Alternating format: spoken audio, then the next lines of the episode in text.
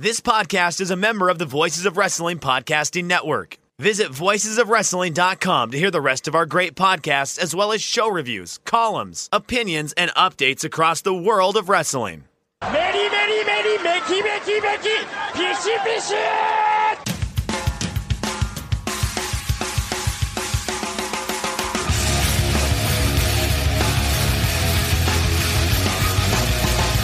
are listening to the Voices of Wrestling podcast with your hosts, Joe Lanza X out and go listen to some boring podcast where they're, where they're afraid of their own shadow.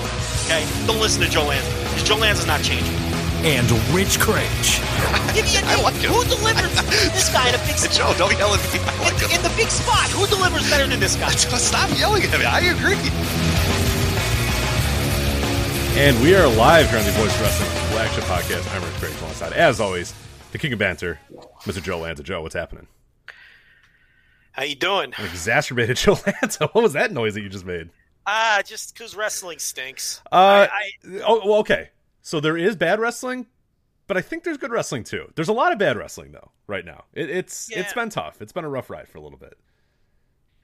yeah, I don't know. I mean, between between the horror show at WWE Extreme Rules and you know WWE TV in general, you know uh, Sasha Banks winning the title by count out the other night, and all the other nonsense that goes on on Raw and, and SmackDown, and then you know we're going to lead off with New Japan, all of the wackiness going on in New Japan, and they haven't exactly been having great shows either.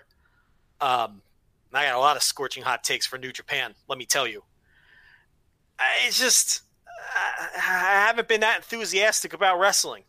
Yeah, I've been noticing. I, I we, we can get right into it because I think it's it's an interesting discussion. But yeah, this is. I, I feel like for the first time in in not no, there's been times there's obviously been times throughout the history of the show where, where you've been you know just down on it or don't really want to watch it or kind of burnt out or whatever reason but this is about as negative on the entire genre uh, as i think you may have, have have been in in years maybe ever to be honest it, it is and i don't blame you i'm, I'm kind of the same way as well there's some stuff that i like you know that, that that has sort of worked for me or that i've liked but uh, it, it definitely, yeah, it's a weird time right now that we're going through. Where you know, obviously, we've we've gotten through the empty arena era eh, somewhat. You know what I mean? Like, there's you know shows with kind of fans there. You know, you know, there's there's you know people clapping sometimes, or there's an outdoor show. So we're we're getting there. We're moving on, but it's like I do still feel like in general. I, I don't know what it is. There's just a malaise that's all across the world of wrestling, and it doesn't help that like you know our security blanket wrestling promotions, you know, like New Japan, who through- throughout the entire course of this podcast history, we could always kind of rely on them to be one thing or be, you know, or one outlet of, okay, well, there's bullshit everywhere else, but ah, at least we have New Japan. At least Tomohiro Ishii's doing something, or this guy's doing something. Uh, and now, unfortunately, we've reached a period where they're kind of just weird and odd as well. So it's like hard to say, you know, what the hell's going on anymore. But I'm right with you. It's it's it's a very strange time in wrestling right now. This is the least interested and the least interesting that New Japan has been since probably 2010. Because from 2011 on, I've been in on New Japan on a you cannot miss a show basis, meaning the big shows. And for a lot of those years, every show. You know, can't miss a Korakuen. Obviously, can't miss the big shows because I think 2011 was a good year, and then obviously 2012 was the was when Okada broke through, and then ever since then it's been great. They've been on one of the all-time greatest runs that you'll ever see a promotion go on in the history of wrestling. I mean, this 2012 to 2019 New Japan run is arguably the greatest run any promotion has ever had. You may differ slightly. You may prefer, you know, the All Japan run in the early 90s, or you may prefer some of the previous New Japan runs, or you may prefer the Attitude Era, or you may prefer whatever the case may be. Uh, Ring of Honor in the mid aughts, uh, whatever, you know, it- it's up for debate. I'm not sitting here telling you this is without question the greatest run in the history of pro wrestling, but it's certainly in the conversation. Would you agree with that at minimum? I think so. Yeah, at least you know if if if you're acting in good faith, you you should probably be able to address that. Yeah, that it, is it is one of the best eras in in pro wrestling history. And even if you completely dislike it, at least the business side also kind of says that too. And and the consensus is that way too. If you if you were like ah, I don't think so, you're you're definitely against the consensus because I think most of of the wrestling world or most people that are paying attention uh, would agree. So yeah, I, I think I don't think that's a hot take whatsoever. So I'm not writing a eulogy. I want to make that clear. I'm just saying that right now what's going on now. And of course, obviously, there's extenuating circumstances. I have not been this disinterested in New Japan since 2010. And I will tell you that if not for this show and if not for, and, and, and I consider this a job. I consider this show and, you know, what we do, the website, our paywall, I consider it a job. If it were not for this job, I probably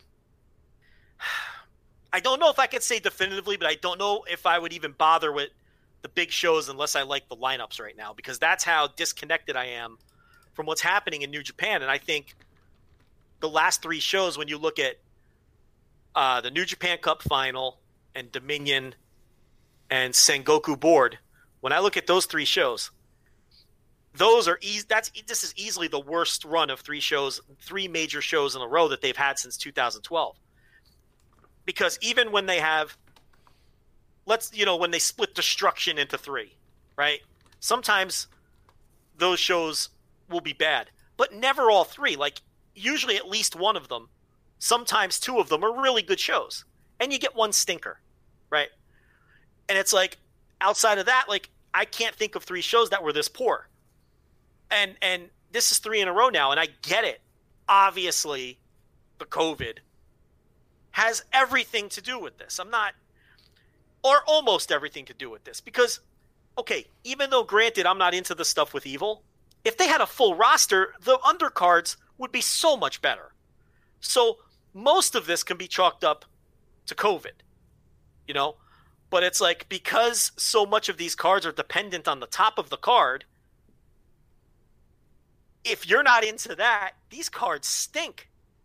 I mean, there's just nothing there, especially if you stack them up against the expected standard of New Japan. Rich, we've talked about it for years. There's a higher bar in this company. There's a higher bar in this company. And two nice little matches that land at three and a half does not cut it for New Japan. This is not Impact Wrestling. This is not your local indie or fucking Noah. New Japan big shows need to knock it out of the park. That's the standard. And not only have these shows not knocked it out of the park, I think two of these shows were flat out bad. And one of them was, you know, okay. Dominion was okay, I guess. Mm-hmm. I mean, I, I, but but Sengoku Lord, I thought was a bad show. Yeah, it was not great. No, we'll talk about that. And I like, I actually like the matches more than than you did. The two kind of matches that I think we'll, we'll we're going to talk about most uh, on the show. I liked a little bit better than you, but but still, with that said, yeah, the undercard was just an absolute bore. Um, and even the matches that I quote unquote liked or whatever were still, as you said, and and and that's one thing that I think is pretty important to, to, to bring up is that you know there was a time where we had the same you know a very similar conversation when New Japan broke up uh, the shows and started main eventing with IC titles. I forget what year they, they officially started doing that. Maybe 2014 or so 2013, 2014. I forget the exact year uh, when they when they did that. But we talked about how oh man, you know these shows are going to be split up. These you know you know and and and that happened. And what would happen is you know, sometimes you'd have a weekend or, you know, a week where one of the shows was kind of a dud because, you know, the IC title match didn't deliver, or it was just kind of a throwaway you know IWGP Heavyweight Title uh, match. So it was kind of like ah whatever. But more times than not, if one show was just kind of eh whatever or just okay, the other one was really good. You, you know, and there was the, the big time in event was good in at least one of those. And and and that's why you say that like it, it is impossible to find a, a run I think in, in in recent New Japan history where it just feels like things are off. And and it's not. I mean like. I'll be, you know, you could say, oh, it's just Joe and Rich and they don't like evil and yada, yada, yada, yada. Like, I'm looking at our web traffic too people aren't down with New Japan right now. It, it is it is l- the lowest numbers we're getting on reviews, the lowest numbers we're getting on previews in a long time. So, you know, you could say all you want, but we, we look at the data. We run a wrestling website here. We know when things are hot. We know when things, we talk about the VOW buzzometer or whatever, and how we have a pretty good handle on when things are hot and when things are going to be good and when people are watching and what people are watching and all that sort of stuff. And, and I can tell you definitively that, yeah, New Japan is, is, it's cold right now. It just is. Like the, the, the interest in, in the shows is cold and it's not across the board. I mean, some stuff in wrestling is still popping big numbers on our site and still doing good stuff. Right now, New Japan isn't. So whether you want to say, hey, it's you know Joe and Rich just don't like this or don't like that, it's like ah, you know we we you know whether maybe it's us saying that we don't like this stuff that's making people not click our reviews or our previews or whatever but like i don't know it's just it, you, you can see from those numbers you can see from kind of the general tenor uh, of the company that just something seems off or weird right now and and you know, I, I, I don't know. It is it is definitely a strange time in New Japan. They're just they're, they've been old reliable for so long, and and some people might think that that's a negative, but but for me, you know, and given where wrestling is everywhere else in the world, and where you know major you know American wrestling is or whatever, I kind of like the idea that you know once a week or once a month I can plot down, watch a four hour New Japan show, and know that I'm getting you know the top you know you know it's top tier wrestling you know smart base you know storylines that make sense all you know like i kind of like that. And i know that some people are like well no it's good. Get weird get crazy get strange. And it's like ah but i can go see weird crazy and strange elsewhere. Like i don't really want weird crazy and strange in my new japan. I just want like old reliable which is you know again i i know why some people kind of roll their eyes at that but i mean fuck for nine years it's been that for us so. I mean it's just um it, it's a combination of things they're missing half of the roster, so the, the, the depth is not there. So that's hurting the undercards. And at the same time, doing what they're doing with their mainline title, which, look, it's very divisive. There's people who like it, there's people who love it. But there there is a lot of people who who dislike it and flat out hate it as well. This has been the most divisive title change they've had probably ever uh, during this run. Um, and it's it's like the, the, the thing about it is it's again it's it's the standard and it's the bar. I mean, you'll have people make the counter argument of, well, I liked the the evil Naito match or the evil Hiromu match, and I thought it was a, a good solid three and a half star match. And then I'm like, now hold on a second. That's not the standard in New Japan. That's a disappointing title match when you're talking about an IWGP heavyweight title match. And I think that's I think for the people who watch New Japan to see great matches, this is this evil thing is just not working for them. I think the only people the evil thing is working for are LIJ fans who are wrapped up in the storyline aspect of it. And that's where you're seeing a lot of a lot of the conflict among fans.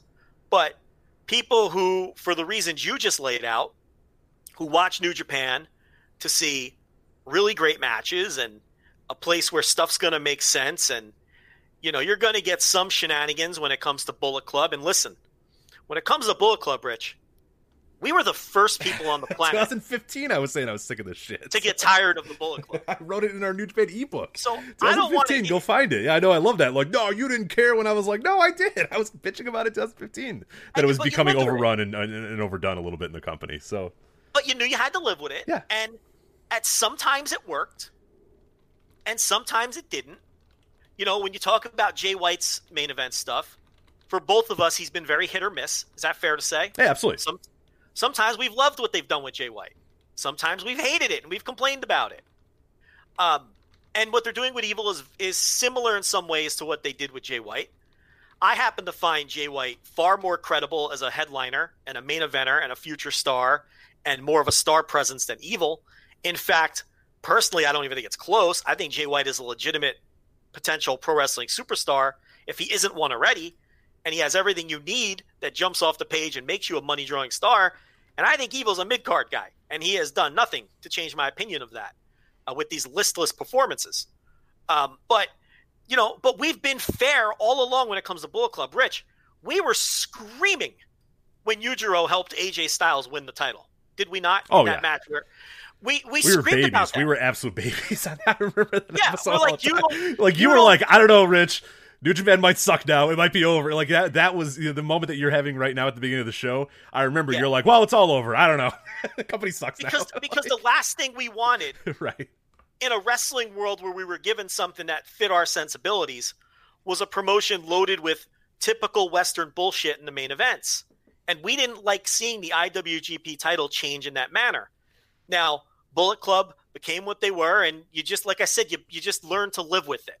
And sometimes it worked for the story and it was good, and sometimes it was shit, and we'd come on here and complain. But nobody can come at us with that argument when it comes to the evil stuff because We hated Bullet Club before anybody did, or got tired of it rather before anybody did, and we shit all over the first IWGP title match that featured that kind of stuff. And since then, it's it's been kind of a mixed bag.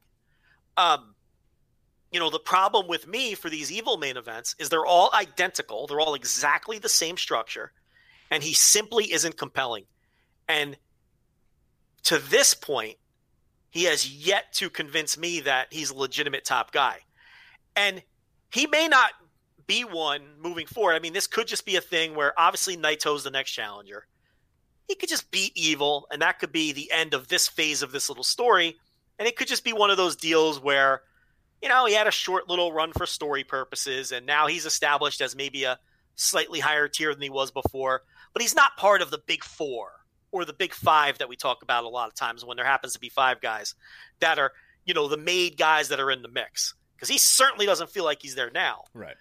Does that mean when fans come back, if he gets the right kind of reactions, that I can't change my mind on that? Of course not. Um, only a fool digs their heels in. And I've changed my mind on many things over the years on this show. And if you're listening to shows where people never change their minds, you shouldn't listen to those shows. People should be open minded to things. And in wrestling, things change. People get over. And and maybe, you know, when we do get crowds, this look, and and I am not even saying that this evil thing is not a success for the company, but we don't because we don't know. Here's what we know about Evil's run so far. We know that it's interesting enough to the to the to the paying fan base that they're able to sell the limited tickets. They sell the tickets out every time. 2,200 people to Sengoku Lord. Uh, the Naito match is going to uh, probably sell out. We know that. Does that mean that it would be selling out 6,000, 8,000, 10,000 seat buildings? We don't know. And there's no evidence to make an argument either way. I don't like when people say, oh, well, you know it would be selling out the big buildings. You don't know that. And I don't like when people say, ah, he'd probably be bombing. We don't know that. All we know is that they're selling the tickets that they're able to sell.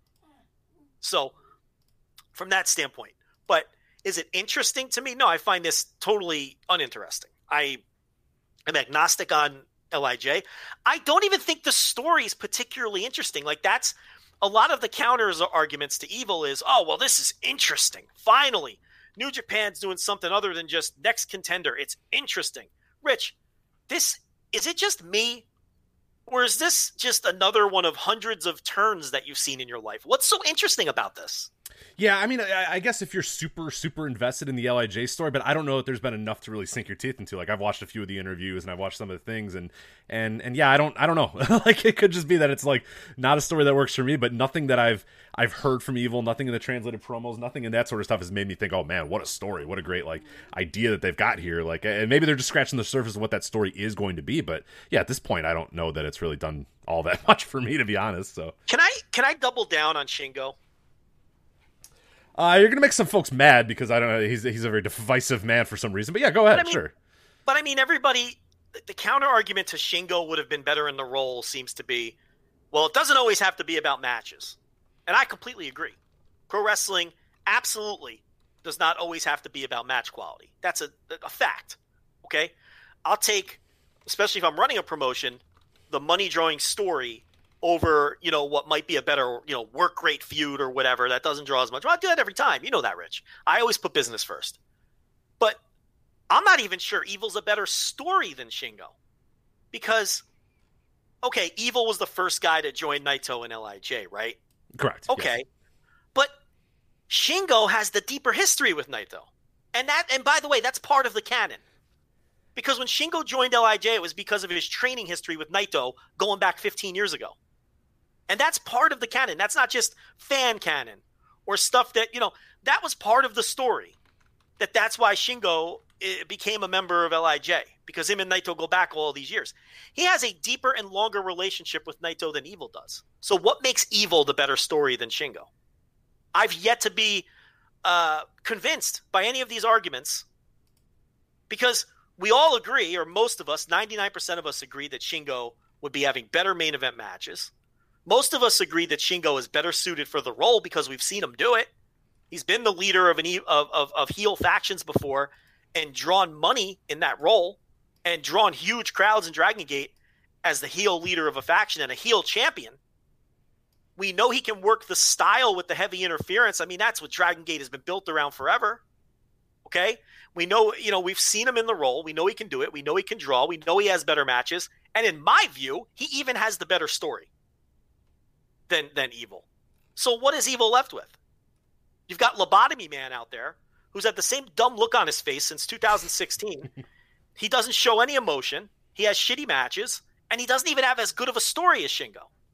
So, I mean, now look, you know, maybe, and as I said, maybe this is getting over with the fan base at large, and it'll draw money when fans come back, and Evil's at the end. And if it is, it is, and that's fine. And and you know, once again, Gedo will be the smartest guy in the room, and and because I thought it was very interesting when Chris Jericho noted that 18 months ago, Gedo told him that Evil was going to get this mega mega push and win the IWGP title like within the next year or so or whatever. Because Gedo and Chris Jericho are pals, they go back 30 years or whatever it is.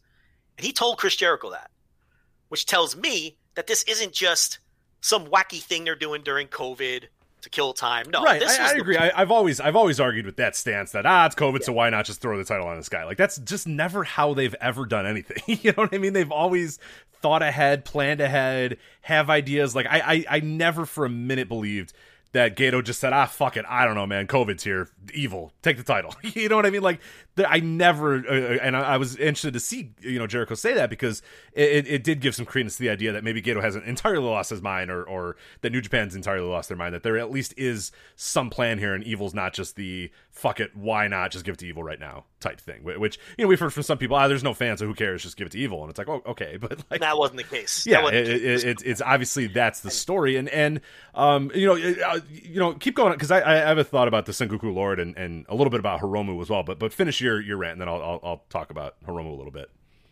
Yeah, but I mean, it's like, and then from the other perspective, well, Evil, you know, was the first member, and and it's more it, it- it's more painful for him to turn.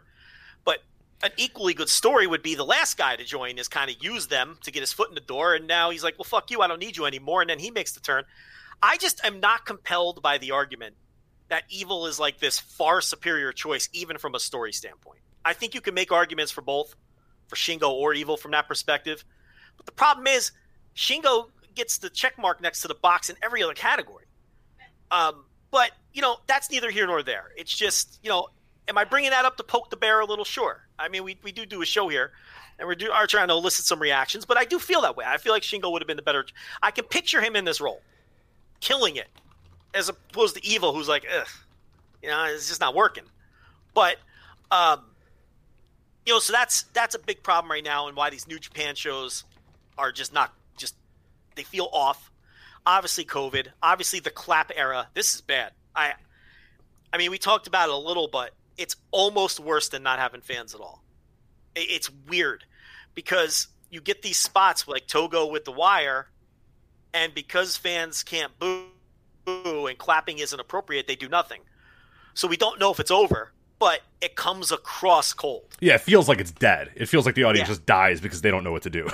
Not, they need like a, we need like a, a certain.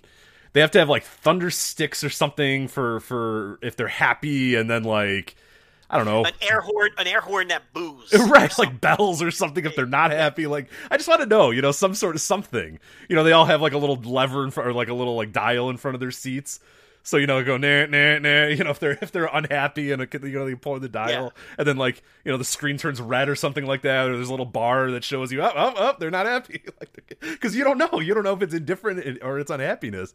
Uh so it is definitely yeah i'm right with you. Like i almost prefer no fans at this point because there are moments and there are times when you hear the crowd and they're fun and they're like oh yeah they're kind of back. And then like you know other times you're just like ah no, not really. They're just not really back all the way. And it it has definitely led to a very weird experience watching new japan whereas you're not getting that like in any other you know and i watched a bunch of other indie wrestling this weekend and i know you did uh, as well but we saw the gcw show and that felt a little bit more organic yeah it's kind of weird that everyone's wearing masks and everyone's kind of far away and they're outside in a pier in new jersey or whatever a boardwalk in new jersey i should say but like yeah that felt that felt different and weird, but not necessarily like just whatever the hell this New Japan thing is. Which I don't even I don't even know if I can call it weird anymore. It's just uncomfortable, or or, or yeah, I don't know the I don't know the correct terminology, but it just it's not clicking with me at all, and it's it's it's, it's actually taking away from the yes. yeah. Oh, it's one hundred percent. It's absolutely taken away. Um, um, from the shows, uh, particularly when you're trying to run a story like this, and this is a story that seems like it'd be so dependent on the crowd just hating evil and God damn it, how dare you, and all that sort of stuff. And you can, and and this actually gets to my point that I was going to bring up you know, as you're talking about, you know, Shingo, if he was in a better role uh, for for this than than Evil, and, and I don't disagree. If if if the goal is to let's build up, you know, a Naito versus X feud, a Naito versus some Lij guy feud, then I think Shingo absolutely 100 percent is the better guy. But I do think that they're they're in a weird way, and and and this is I came I came away from Sengoku Lord thing in this. I watched, you know, he had an interview before uh, the evil match that was, you know, I, I, watched that was all translated and really, really good stuff there. After the match, during the match, whatever you want to say, I came away this entire weekend thinking, God damn, Hiromu Takahashi is so much better than evil at every part of this entire game at, at, at you know, conveying a story in ring, conveying emotion, conveying whatever whatever you want to say. Hiromu just blew evil away. And I also, while I'm you know watching that match and and and, and seeing the promos and seeing all this sort of stuff, I'm also coming away with understanding that this this story that you know somebody turns on on Naito and leaves Lij or whatever. That also includes Hiromu, and Hiromu has like an almost an equal amount of of space in the story as Naito, and I think that might change it a little bit if you think about you know Shingo turning on on on Naito and then the Hiromu Shingo that there's not much of a relationship there. You know what I mean? Like it's it's I, I think we're looking at it from the okay, how does this make a Naito versus X feud better? Whereas I think the idea was just fracturing Lij in general and also pushing Hiromu up to that top level too, where he's a, a bona fide main eventer. I well, okay, we're gonna get into this when we talk into Sengoku Lord, but Hiromu didn't need this to become a bona. I mean, oh, I agree. Oh, I'm with you let me let, us save that because a, a, lot of the talk around the main event was, man, this really solidifies Hiromu. This match really showed me. Really, an average match against Evil in front of a crowd that can't cheer is what. Rich, we called this years ago. I didn't need this match to tell me that. That is the most overrated thing about this match. That somehow this match has proven that Hiromu could be a top guy. Rich, we did we not say that two years no, ago? No, I, I, think we saw it, and, I, am one of the people that thought I, I, said that after the match too. That I think it, it, it, now I didn't say that it proved it, but I said it now made it even more obvious than it was before. That like this is the dude. Like you watch that match because I thought I thought for whatever you want to say about the match, and I know you and I kind of disagree. You did not like it as much as I did. Not that I I loved it. Um, and not that I completely hated it. Yeah, exactly. We're we're, we're closer than you think, but we kind of came away. What I came away with that match thinking is not necessarily wow evil with another stinker. More so oh my god, Hiromu was so much better than Evil, and Hiromu's so good. Is what I can. I thought because I thought he was tremendous in this match. I think he did as much as you can to get Evil over and to have a good match with Evil. And I think it speaks to how much I don't think Evil's very good. That Hiromu, in I think one of his better like kind of individual performances in a long time, short of like a, a, match with you know just a crazy high flying match or whatever you know what i mean? Like one with an Ospreay or a dragon lee or something like that. Like as far as like a match that's not like one of those matches for romu i thought it was i because I, thought he paced the match well. I thought he was the important part of the match. I thought his reactions were were, were what made the match i think he it was i don't want to use the broomstick analogy because that's not really fair, and I don't think Evil's that bad. But I thought Hiromu was so leaps and bounds better than Evil after this that I was basically led with, okay, if you guys think that Evil's even close to a main eventer, then what does that make Hiromu? Hiromu might be the biggest star this company's ever going to see if, if, if that's the level that we're looking at right now. And that that's where I came. Not necessarily that this proves that Hiromu belongs, but that it's just like, oh, dude, this guy is so clearly obviously going to be a megastar no matter what they do. Like it's going to be impossible for them to not you know go in that direction with him at some point soon even if he's a junior or or, or, or a heavyweight or whatever so rich we've had one hour conversations on this show over the years of how hiromu is has can be a top guy in the company and the only question is do they elevate the juniors or do they move him up mm-hmm. we've had that conversation or does he times. just transcend it I, have i've been on yeah. record saying years ago that it'll just be like, well, it's just a Hiromu. Like we don't, we don't. Yeah, he's a. I don't know. He's a junior. He's a heavyweight. It doesn't matter. It's a Hiromu. You don't care. It's like he will be yeah. that guy. I think that doesn't even if he doesn't add like the the customary you know pounds that we you know see the guys like Will Ospreay and, and all those guys that move up from junior to like. I think he is that guy that transcends the weight divisions. Like there's just it's not going to matter. It's just it's fucking Hiromu, and and we've said this years ago, years ago, years ago. So years yeah, it's ago. like it's not a new it's thing a- for us. But uh, what I did, I thought that this just even more solidified it that he is so so much the man where evil is not. You, you know what I mean? I, I understand exactly what you're saying. For me, I didn't need Hiromu's 40th best match ever to tell me that he could be a top star. I knew that already. This match didn't change my opinion on that positively or negatively. He was great in the match. And it, it was a good performance and but it's like you know, I we've been we've been saying for 2 years that that they got to figure out okay, this guy can be your top star or one of your top stars and a legitimate top guy, main eventer. The question is, how, you know, how do you handle it from the perspective of do we elevate the juniors? Do we move him out of the juniors? Like you're saying, does he just transcend it? That's the only question with Hiromu. There was never any question before this match whether Hiromu could be a top guy. Evil, I have never considered a potential top guy. I mean, I, you know that that's he's just a guy. He's just a nice guy to have on a roster. He's totally mis miscast right now, unless the idea is just to tell this one little two month story. But even then, I don't like it. It just tarnishes the history of the title to put it on somebody like this if they don't eventually get over to that level. And, you know, every promotion has made that mistake from time to time. What evil feels like to me is like when WWE would like randomly put the title on Jack Swagger or they'd randomly put it on, you know, Sheamus before he was ready. He's had like 19 reigns since then. But you know what I mean? Like it's where WWE just throws something against the wall and it's like, this guy's champion. That's what evil feels like. And like a lot of those guys that WWE attempts to elevate, I'm not feeling it. And it doesn't feel like he's growing while in the role. I always think it's dangerous to expect a wrestler to grow into a role when they're already in it. It's a much safer play to build them up for the role and then put them in it when they're ready. It can work. It's worked at times, but sometimes it doesn't. The jury is out on this one. But this match to me did nothing to change my opinion on Hiromu. I'm not more sure of my opinion that he's going to be a, he could be a top guy. I'm not less sure. It's just I already knew. And I mean, this is like the is this one of the 30 best matches of his career? Honestly, if you really think about it. Ooh, All right, let me. Let me lay, I'm just gonna. I'm gonna run over to the old cage match right now. let's let see me, where that. Me, you know. Let me lay it out for you. Okay. Yeah. Go ahead. Think of, think of all the best of the Super Juniors he's been in, where he's had at minimum five or six great matches in in the in the tournament uh, portion. Then think of the finals he's been in. Then think of his IWGP Junior title runs and all the title matches he's been in. Then think of like the seven or eight Dragon Lee matches in Mexico and Japan combined that were way better than this match. I don't think it's an unfair question. You know, now I that, look, it's just a fun thing. I'm not casting any judgment on on you know evil or Hiromu based on that. It's just it's weird to me that people are like, "Oh, this guy can be a top guy," and it's like he went out there and had a you know, an average match with a ton of shitty interference. And it's like, we already knew he could be a top guy. This isn't even one of the 30 best matches of his life. You know, and it's like, and that's, and as you think about that and research it, that's sort of what I mean when I say this isn't what New Japan has been.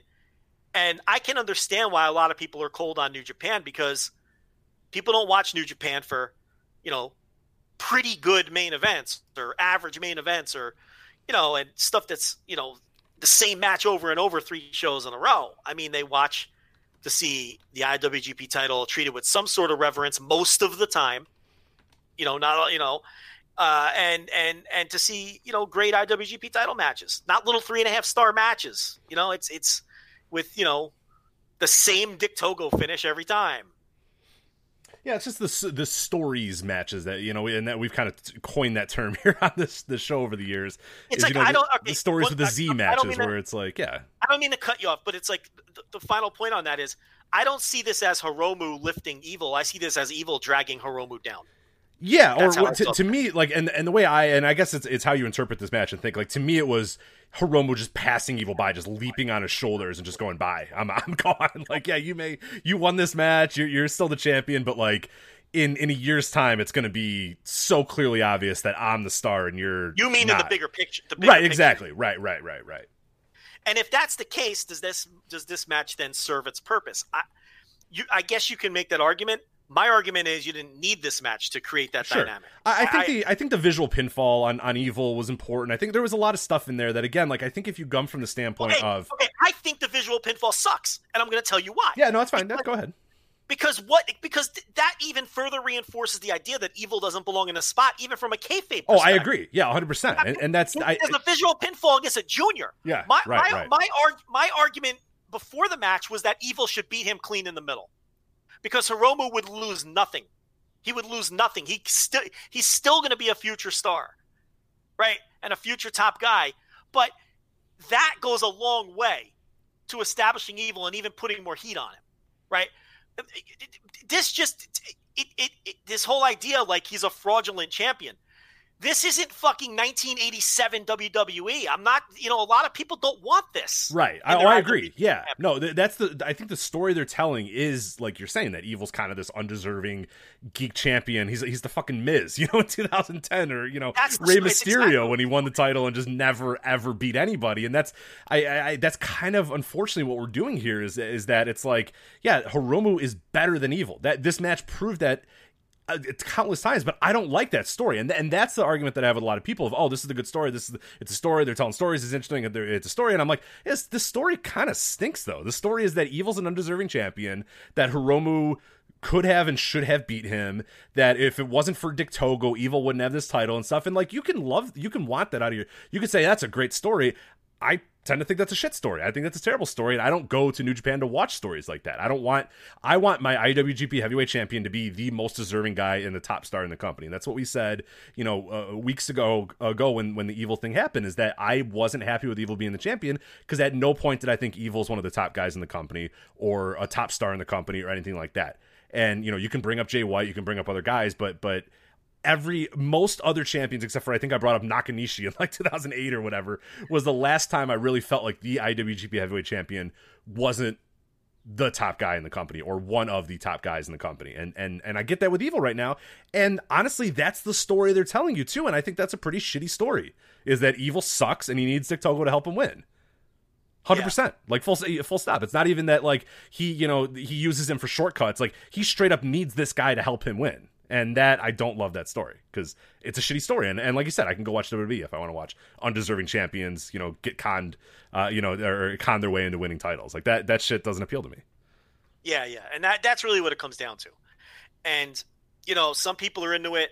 It's very divisive, though. There's a lot of people who think who look at it like we do.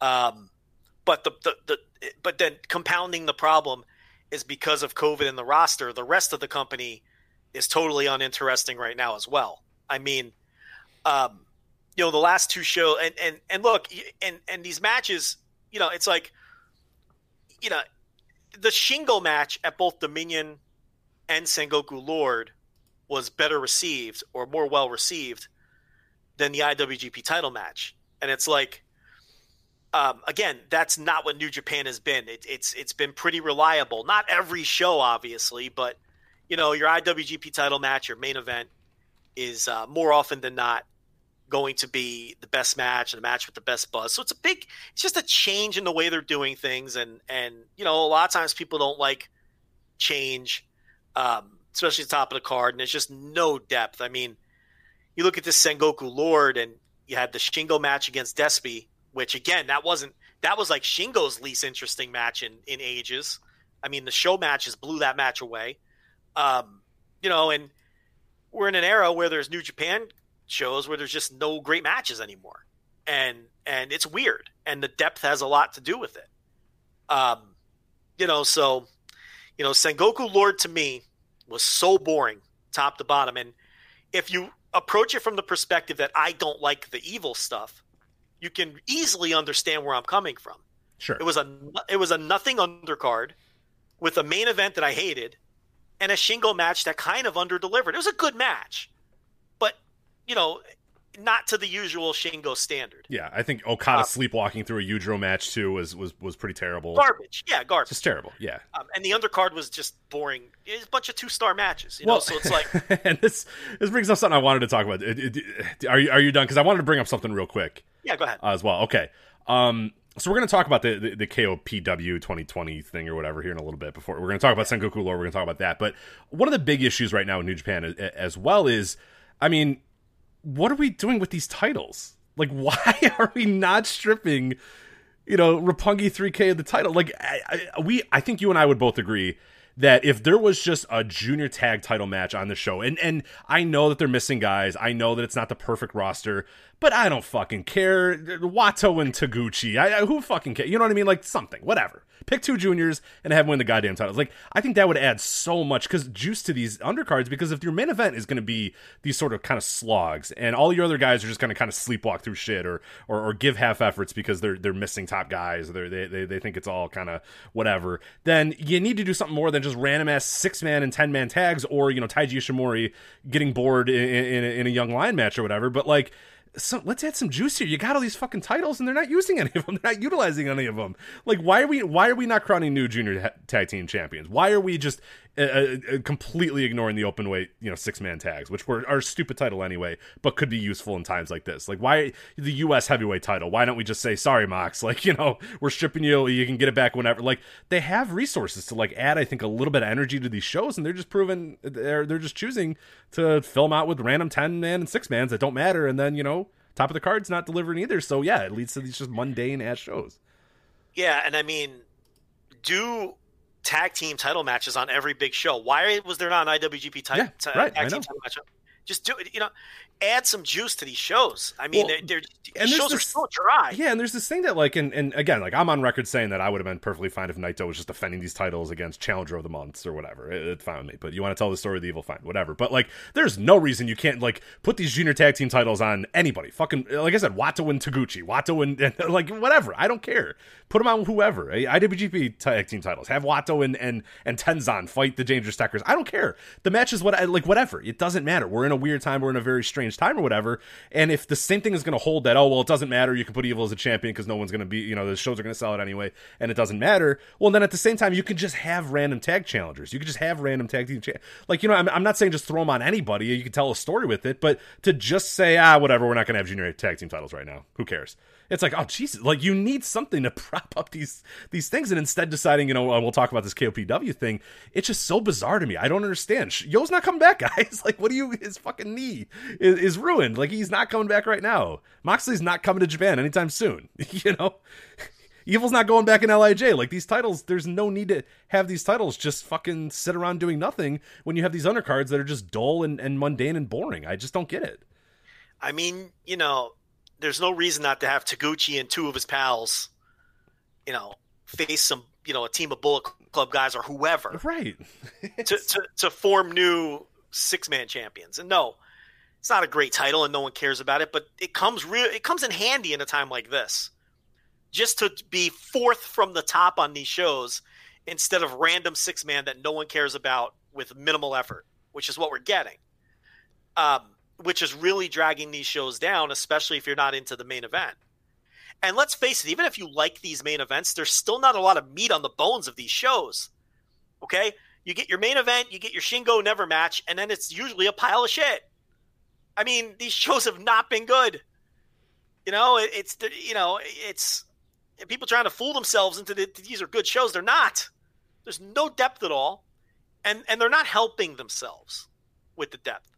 Uh, like you say, I mean, yeah, your limited roster, you could do something with those junior titles. I mean, you know, put them on Kanemaru and Despy, and like you said, give Wato a part, whatever, something. You know, it, it, but to just have them be stagnant, all of these belts, I don't know. It's just, uh, it's, it's a weird, weird time. And then, you know, Okada, the the Korakuen shows. Now, look, the Korakuen lineups have been bad, and now look, the- a big reason for that is, look, there's nine Korakuen shows on this tour, and the Korakuen shows are really just because they're not going on their regular tour stops, right? So they're just exactly. using. The, It'd be like your loop. It'd be like if if, if you looked at a WWE loop from you know March of 1987. Yeah, the you know the Peoria show and the quad, you know the the the, the show in, in Bettendorf, Iowa, or whatever, gonna look exactly the same. Like it's whatever. You know. yeah, Uh, yeah. So it's so it's not really that big a deal, except that the Korakuen shows happen to air on New Japan. they're airing, and yeah, so we, we see them, we look at them, and we go, "Oh dear God, like what the hell are these shows?" But Yeah. they put muscle behind the one that's coming up, uh, maybe tomorrow. When by the time we're recording this, might people maybe people are listening to that. That's the one with uh, you know Suzuki and, and Nagata on the main event. That one is clearly like the show, the highlight show of the entire thing. But then the rest of the shows are yeah, road to shows or house shows. You know, just touring the And- cities. and good for them doing that. Yeah. You know, because the first two were like identical cards with minimal changes, and it's like it doesn't have to be that. Do some elimination matches. Get creative. Um, there's just no creativity. And look, there. I, I'm, I'm sick of hearing about the COVID excuse. Every other promotion in the world is in the same boat, and other promotions are getting creative. And New Japan hasn't to this point, but they're doing Nagata Suzuki, and fair play to them. Thank God they're giving that show a little juice. And then they have Okada roll out this KOPW thing, which uh, is allegedly is Okada was Okada's brainchild, and it's modeled after the uh, Progress Proteus title, which it immediately reminded me of uh, the night of the announcement. First thing I tweeted out was, I guess we have an IWGP Proteus title now. You know, with the idea being the champion picks the stipulation. In this case, it's the fans that pick the stipulation, but it's the same idea. And now we're hearing that, like, you know, that was, you know, Will Ospreay suggested that to Okada, you know, after seeing the Progress Proteus title. So it all makes sense uh, if that was indeed the case. But, um, and, that'll, and that'll spice up some of these Corkins too, because they're going to run that tournament on the Corkins, if I'm understanding right. So, but I guess we could transition into that title itself. This is wacky. And I, I don't know if it's going to be good. I don't know if it's going to be bad. We'll have to wait and see. It could be good. Um, I don't know. You know, New Japan usually doesn't handle stipulations all that great. Um, but because it's just not what they do. It's not in their blood. But it could be good. The thing is, it just doesn't feel like a fit. That's the problem. And with the rest of the company and the current kind of malaise that they're in, it's it's another thing that's like uncertain and weird and, Yeah. and doesn't you know and, and and it might be you know it might turn out to be good anything to juice these cards up you know i'm willing to give a shot but my god did that announcement just kind of fall flat like Yeah. everything else is falling It's- flat in this company these days. the the word that I, I come up with or the thing I think of the most is it just and and I don't know if this isn't necessarily fair or whatever. It just it feels like unprofessional. It doesn't feel prestigious, and that's for the longest time. New Japan has done a great job, I think, in in in the you know the Bushiroad era of feeling like they are prestigious, that they are you know this top tier company, the model that everybody kind of follows, the model you know promotion in Japan, you know you know all that sort of stuff. The the thing that people in America can point to and go, yeah, that's wrestling the way it should be. You know you know like eh, eh, you know and and this just kind of feels gimmicky, and it's like this doesn't feel like it behooves New Japan. Like it just doesn't feel like that's what they are anymore. It feels like they kind of grew out of that and, and should have kind of grown out of that. And now they're right back there. And I, I guess I get the juice argument. I get the idea of trying to spice things up or whatever. But like, I don't know. It just seems too much. It just it, it, it's it's strange. It's gimmicky. It's weird. And and like you said, New Japan has never done a very good job uh, with stipulations like that o- over their history too. It's not even in the Bushiroad era. Just like in their history, they've done a pretty good bad job of it. Uh, and this one in particular just feels yeah, it just feels clunky and weird. And it just doesn't it doesn't feel New Japan. It doesn't feel like what this company is and, and, and has been. Is that fair to say? I just I hope it's good. I, I, I you know, it could be good. I don't know. Um, he mentioned three different kinds of matches specifically. He mentioned cage match, best of three falls, and ladder. And they've done ladder, you know, the Elgin match and all that. Um, you know, and, and those are pretty basic stipulations. I don't think you're going to get, you know, crazy off the wall shit. Um, you know, so maybe they'll be good. I, you know, you know, well, it's it, I think it keeps Okada busy and out of the top mix because he has to be out of the top mix if they're going to build this whole Lij Mhm. divorce thing. Um, so you got to keep Okada out of it. So that question was answered at Sengoku Lord. He beat Yujiro with relative ease, but then he didn't come out and challenge. They had Naito come out and challenge, which um, you know keeps that within the Lij, the top of the card, which is fine. But then you got to give Okada something to do. So this is kind of the idea to keep him busy, you know, while G1's not going on. And um, but th- th- you know, th- this is something that they plan to keep around moving forward. You know, they'll do this tournament, and then the winner will kind of defend this trophy. I don't think it's a title belt. It's it's not. Yeah, I, I have the whole. Do you want do you want to read the entire sort of? yeah, I guess go ahead. So some Thing. people we just assume people hear stuff, but a lot of times people are hearing stuff from us. Yes, so absolutely. Go ahead. It was great. We, we appreciate that. But uh, all right, so the title is being called the KOPW Championship. Uh, there will not be a physical belt. uh, for the champion to hold, and the title re- will reset at the end of every year as far as who the champion is. So whoever goes into the cha- the title at the end of the year, that's it. Title's done and vacated, and then it's the KOP, you know, W 2021 title, and it's brand new and a new tournament and all that sort of stuff. So uh, the inaugural KOPW champion will be decided after matches are held on August 26th at Korakuen Hall, and the finals will take place at the Jingu Stadium show, uh, which we'll talk about here in a bit because there's some other fun stuff on that show as well. Uh, eight wrestlers are going to compete in four singles matches on that 826 Korakuen Hall show. Uh, for the first round, each wrestler will decide their own match rules, which can be two out of three falls, ladder, steel cage, etc. Uh, fans will be the deciding factor on which wrestler stipulations stand. Okay? So each wrestler says, "I want this." I, you know, so it's not like, like you said, if it's exploding anal death match or whatever, and then ladder match, and the fans vote ladder, then it's a ladder match. You, you know what I mean? Like, Hey, so listen, they better vote exploding anal. I know, right.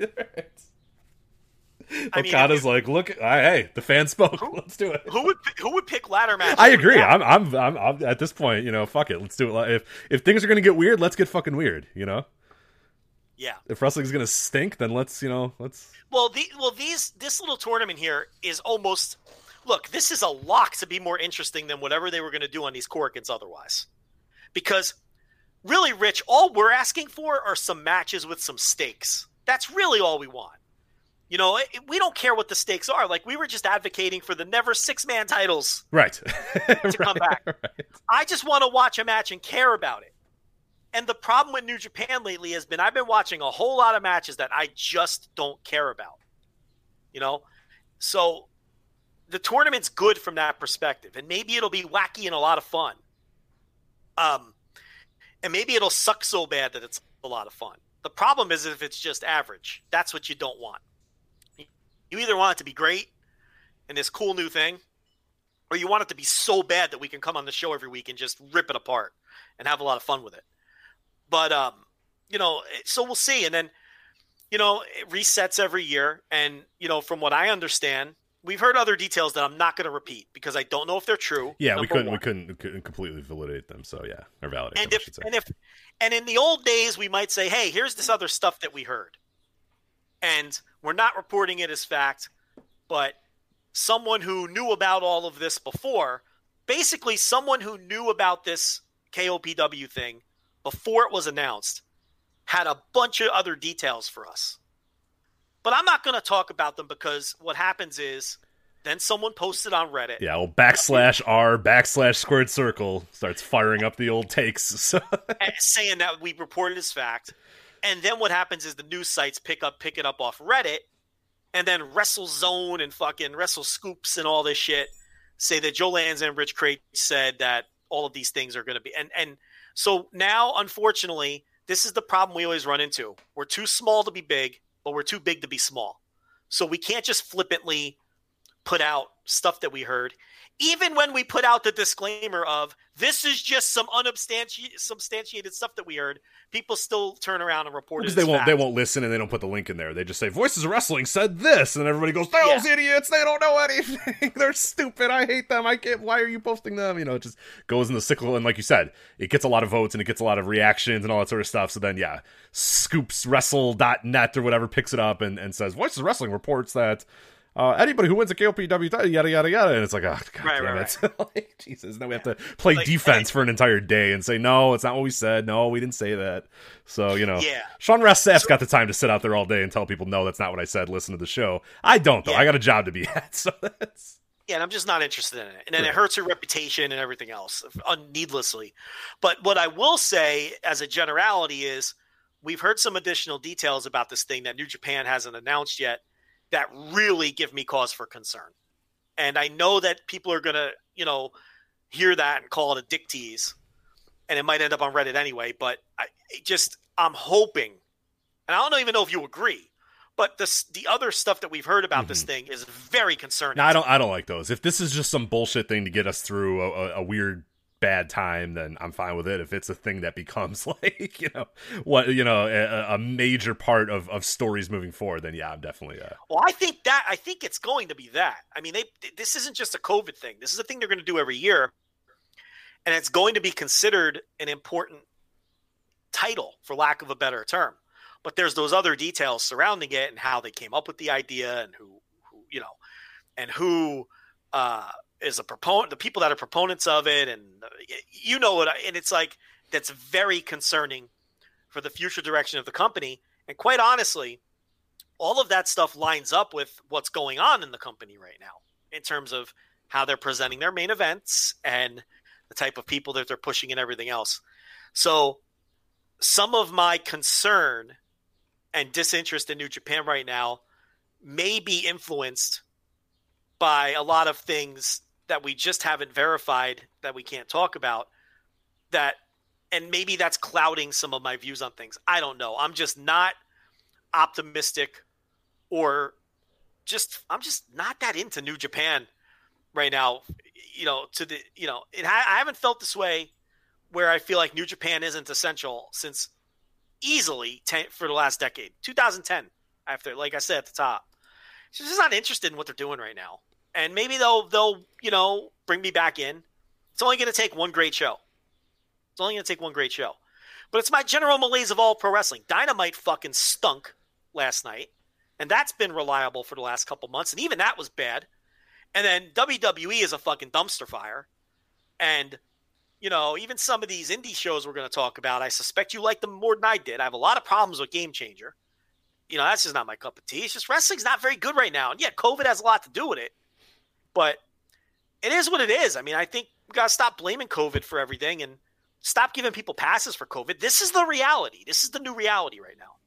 And you know, it's it's there's there's challenges and I don't know, man. New Japan had months and months and months to sit on the sideline and observe and they have not handled this well. They have not. No, I think that that's the biggest takeaway. You know, we, are you know as, as we're kind of getting through Sengoku Lord, that's done. We're moving our way through you know the, the summer struggle and whatnot. It, it it ultimately feels like, and we said at the time, the best idea ever from New Japan is just to chill out, let everybody else go nuts, and try stuff out, and do weird stuff, and and and have their empty arena shows, and figure out how they're gonna you know navigate this new world. And New Japan, when they're ready to come back, when they know that they're ready and confident, they'll come back and they'll be the the leader in the in the in the clubhouse again, and and show everybody how it's done and all sort of stuff. And they've come back and they don't fucking have any clue what they're doing. it's like you know they're they're they're caught you know with you know caught with half the roster. Oh, what do we do now? Oh crap, what do we do? Oh, we don't have these titles. We don't have that title. We can't run this tournament. You know, this guy versus this guy. We got. It's just yeah, it's wild. It's just like you know for a company that that feels Figure like they're out.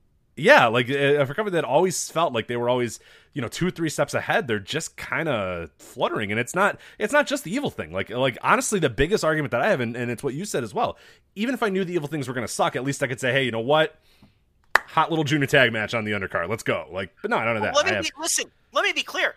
The evil thing is the one thing with a direction.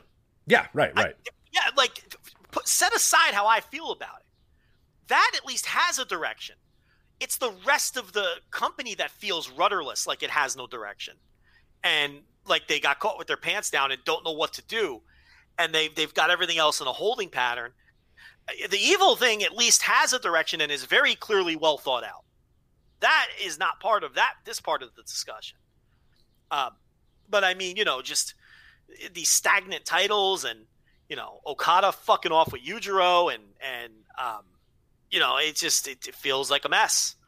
But um, should we do the whole? You know, I guess we should do the Sengoku Lord. i show, right? guess i mean I, I- I is there anything more to say I like it's. I mean, the show just. I, I mean, what do you want me to say? It was just a dull show. It's one of the worst shows they put on. I don't think we have to waste our time, to be honest. We, we talked about Shingo and Desperado, how it didn't quite meet our expectations. We talked about Evil and Hiromu. I, I don't know there's, there's much else to talk about on the show, to be honest. I mean, I guess look, we got to do it. So, um, quick thoughts. We don't have to go super detailed. We talked about Evil Hiromu. Now, look, I, okay, no. Well, here's the thing. Like, I don't think Evil Hiromu is like worst match of the year or anything. I am just tired of Evil having the same match on every show. I don't like the match, and it's the same match every time. There's no reason to pay attention to anything until Dick Togo gets involved, and then, you know, it's the same formula. I thought Hiromu was great in the match. I thought Evil. I don't know. It was a look. There was a sequence in the match that I loved. Okay, let me be positive for a second. The where he was doing the dollar store Brock Lesnar routine with the German suplexes on Hiromu's neck. Yeah. hmm Tremendous sequence. That sequence ruled. Outside of that, this was a nothing match. It's the same match Evil's been having every night. Hiromu was great in it. Upon my first watch, I fucking hated this match. I wanted to just bury it under the sea. Yeah, you were a big Because- pants that morning too, though. So that's that's fair. It- th- th- because of this no, match. I know, I know, I know. and and and because the show stunk, I sat through this boring ass fucking show, and then I get this bullshit in the main event, and I wasn't a bad mood. So on first watch, I hated the match, and then I saw a lot of other people hated the match, but I saw a lot of people were like, "Oh, it was great," and I'm like, I genuinely, it, it upset me that people were calling it great because I'm sitting here going, "What the fuck did you? What, what was great about this?" It was an average match with a garbage finish. So I forced myself to immediately watch it again and pay super close attention to everything, right? And I did, and I liked it a little better on the rewatch. I went from a two I went from 2 stars to 3 on the rewatch. I thought it was a below average match the first time I watched it, disgusted. And then I watched it again. I said, "You know what? That's not a below average match. That's not fair. This was an above average match. I'm going to throw three stars on it. But then I changed my rating again because ratings are super important, Rich, and the people need to hear this. I changed my dopey rating a second time and I docked it a quarter star for all the Dick Togo bullshit and the nonsense at the finish because I thought to myself, wait a minute, I can't. It was that shit is so bad that I can't not dock for that. So my final rating for Evil Hiromu was two and three quarter stars, which you know, granted, is lower than the consensus. But I think that's going to happen when you're A, not into the story, and B, just hate the finish with the passion of a thousand burning suns. So that's where I am on the match. Hiromu was great. Take nothing away from him. Evil, evil, and the match structure dragged Hiromu down to what I think isn't even one of the 30 or 40 best matches of his career. It's a, you know, from that perspective, if you're looking to get a great match out of Hiromu, you got to look elsewhere. Um, you know, the story, your mileage may vary, and we spent enough time on that already. Rich, Absolutely. what did you think?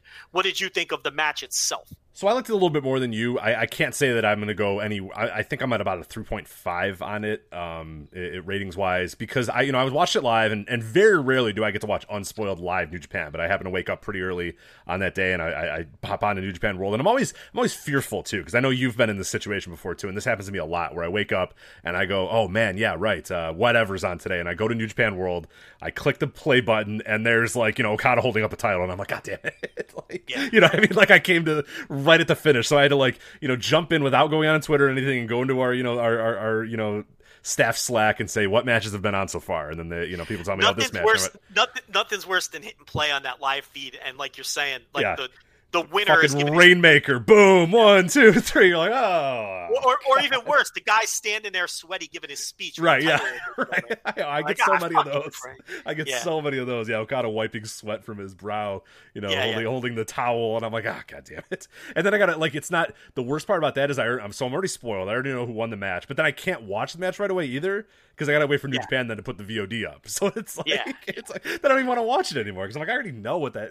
So that happens to me all the time. So this is one of the rare matches that I was able to watch from beginning to end. I basically got in right at uh, Okada and Yujiro right at the beginning of that match and was able to watch everything else unspoiled. So that I think helped a little bit, and it helped with the main event too because I did, f- for whatever reason, whether I got kind of caught up in the story or whatever, I bid on a few of the near falls. There was a few of the near falls where I said, "Oh my god, they're going to do it! I can't believe they're going to do it," and I'm then something sh- would I'm happen. Stunned. I'm stunned. I'm stunned. I didn't think for a second Hiromu would ever, which is why I didn't bite on anything. But I get it because I've gotten wrapped up in matches before. Yeah, I, I can't really explain why because I, I know I know in my heart of hearts there's no fucking way. TikTok was going to do something, but for whatever reason in my brain, my brain just kind of got excited. I got kind of caught up in it a little bit. So there were some near falls, and I got caught up in the story of Hiromu. Like I like again, I, I'll reiterate what I said at the beginning. Like I thought Hiromu was so fucking good in this match that basically I forgot that Evil was even in this, and I was just cheering for Hiromu to beat this guy and send him back to the mid card and become the new you know double champion or whatever. Because that's how invested I was in, in, in kind of the story of Hiromu and the and the rise of Hiromu and all that sort of stuff. So that's why I bit into it, and that's kind of why I, I, I got excited about it. But with that said, like yeah, there a lot of the match. It was 33 minutes, which again, if we're gonna do this evil bullshit. Let's just let's fucking condense it to 15 minutes, guys. Let's Can we do, this in 18 minutes? I mean, like for if, real. if we're just gonna wait for Dick Togo to walk out, then like you know, and and that's what it is, and and we're just gonna wait for Ishimori to run down or the next Bullet Club guy to run down, and then wait for nobody to come out from LIJ or whatever. Which again, we'll we'll talk about in a bit. Which you know I know is part of the story or yada yada. I think it's a bad part of the story, but whatever. If that's the story, that's what it is. So it, it just we're I'm sitting there and then I kind of get glassy eyed when I'm just watching Hiromu get his ass kicked by three Bullet Club guys and and fucking Groot wires, and I'm like, what the fuck is this oh, shit? Oh, God, it It's just, like- it just lo- it loses you instantly. Like it just lo- for me, it just I'm, I, it loses me instantly. Right. I just I have no interest. and in that. and that's where I dock it, and that that's where the stuff kind of gets on me, where it's just like, all right, whatever. Like you know, there was the, the one where you know Dick Togo pulls Red Shoes out of the ring, you know, with, at, the two point nine count or whatever. I thought that was done pretty well while I was watching it live and, and, and kind of getting enthralled with the story. Uh, and then I realized, yeah, Dick Togo was there, right? Yeah, of course. And then it, like from that moment forward, I just kind of, but yeah, there's so much in this match that didn't excite me which is why I can't really put it above like a three and a half. But the stuff that I did excite me, and, and I thought Hiromu's individual performance is so good that yeah, I can't go like below. I, I, I couldn't really, you know, go below three because I like to run with so much in it. But I, I, I have no I have no issue with you because I if you don't buy into those near falls and if you're not bought in to any of those, then yeah, this match offered absolutely nothing to you basically because the work itself was, wasn't tremendous at all at any point. The, well, yeah, the, the, that one sequence though, I really thought was great with the German suplexes. That was a great sequence. Upon rewatch, I and I'm glad I rewatched the match because that sequence did not resonate with me the first time through because I'm coming in grumpy. Let's be honest, because I know what I'm going to get with Evil, and I'm probably fucking off on my phone. But that sequence really resonate resonated with me on the rewatch. It really was a great sequence because the whole story with the neck, um, because he had said he was going to break his neck before the match. So, you know, that was good. But the other problem I have with Evil, he just doesn't emote. I mean, and Yeah. I get that's his I get that's his character, but it's also It's a bad character. it's a bad character. I'm sorry. It's like that's that's the thing that I keep getting a lot. You know, and and we we have this argument all the time with with, with wrestling fans. We're like, oh, that's the story. Well, okay, yeah, but the story sucks. Like, you know, it's like the idea that you, well, that's his character. Well, that's his persona. Well, that's the story. I don't care that that's the story or whatever. Like, it's a shitty story. That's you know? a good pers- well, that's a good persona for the third guy in a unit.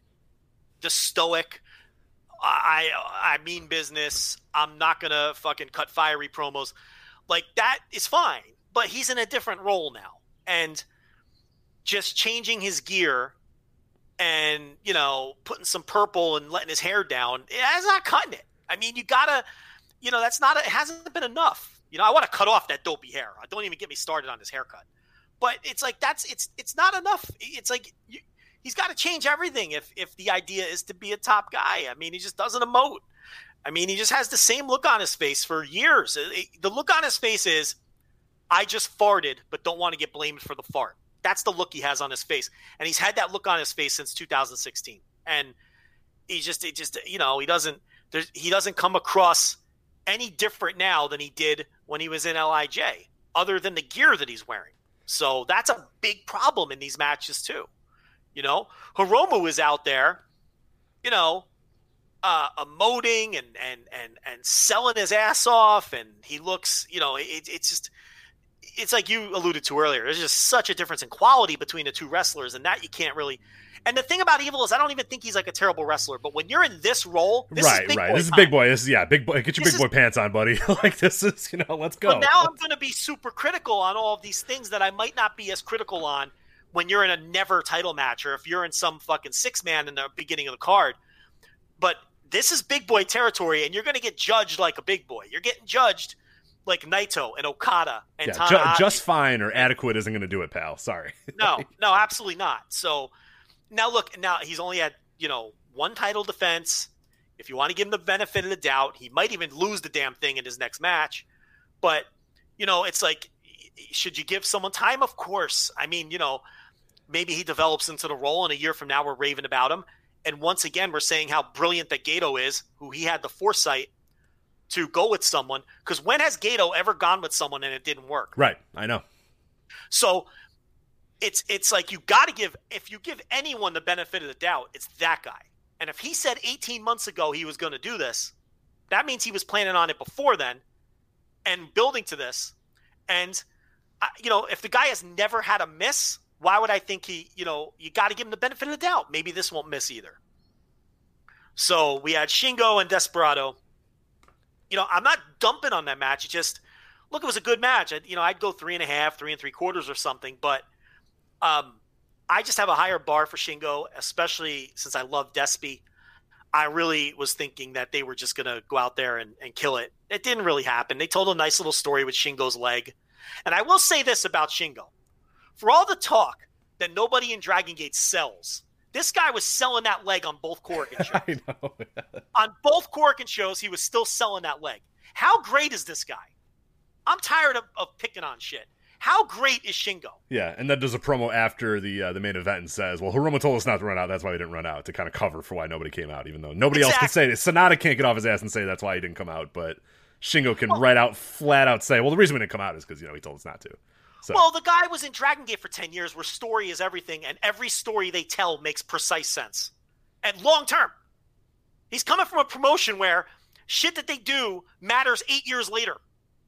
Guys that feud with each other still hate each other when they're in the same unit a decade later. yeah, So, side eyes, side eyes aplenty, which is awesome. I love Yeah, that and, and, and, like they won't team with each other or whatever the fuck. Right. Like, it, like that. He comes from an environment where the story is everything and the story matters. So of course he's going to be a guy to get out in front of it and think to himself, okay, I have to make this make some sense logically, or people aren't going to believe in my character anymore.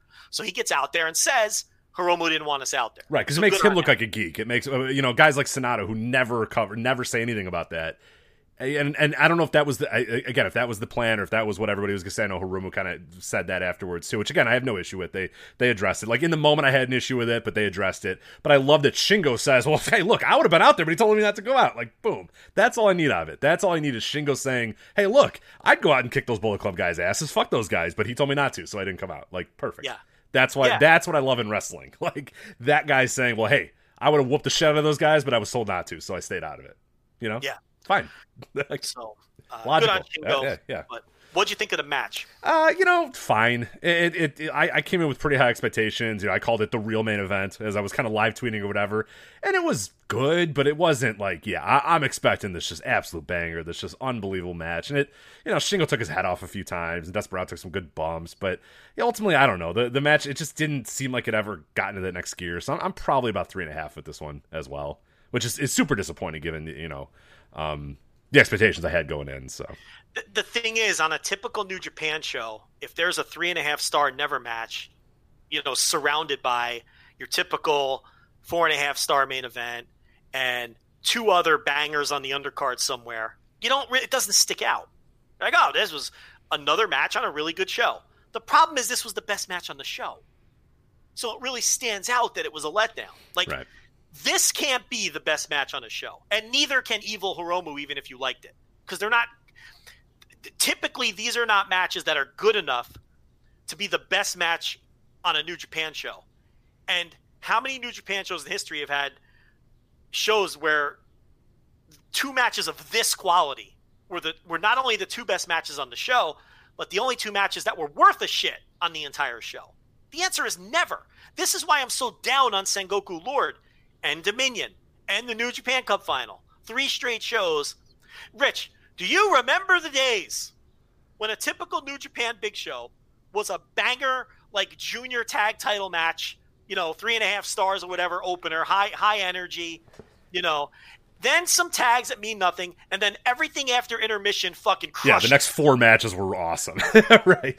Do you remember those days? Oh, I do. and they were fucking great, and you'd look forward to it and, and everything else. Crazy days, crazy days, Rich. They're long gone. They're long gone. That's why I say these three shows. I'm not compa- I'm not going. Oh well, you know they're facing issues. No, everyone's facing issues. These are just not been enjoyable shows. I don't care the reason. I can acknowledge the reason without being like you know without. I'm not grading on a curve, is what I'm trying to say. Should I be? Am I wrong? Tell me. I'm willing to listen. Let's talking to you, not the listeners. Am I is grading on a curve like the wrong No, not at all. take? I mean, I, I, I mean the correct. ca- Should I be grading on a curve? Is what I'm saying. I, I don't know. I mean, I haven't liked these shows. They just they, there's nothing on them. Anyway, Ah, I, I did a I did a bad thing where I went and looked at old New Japan shows and oh, it's it's disgusting. I'm just gonna close out. It's so bad. Some of they're so good. Oh god damn it. Oh man, so here just a random like there, there's some that like are, are more of recent vintage. I'm trying to go back to some other ones. So Dominion in uh, 2015.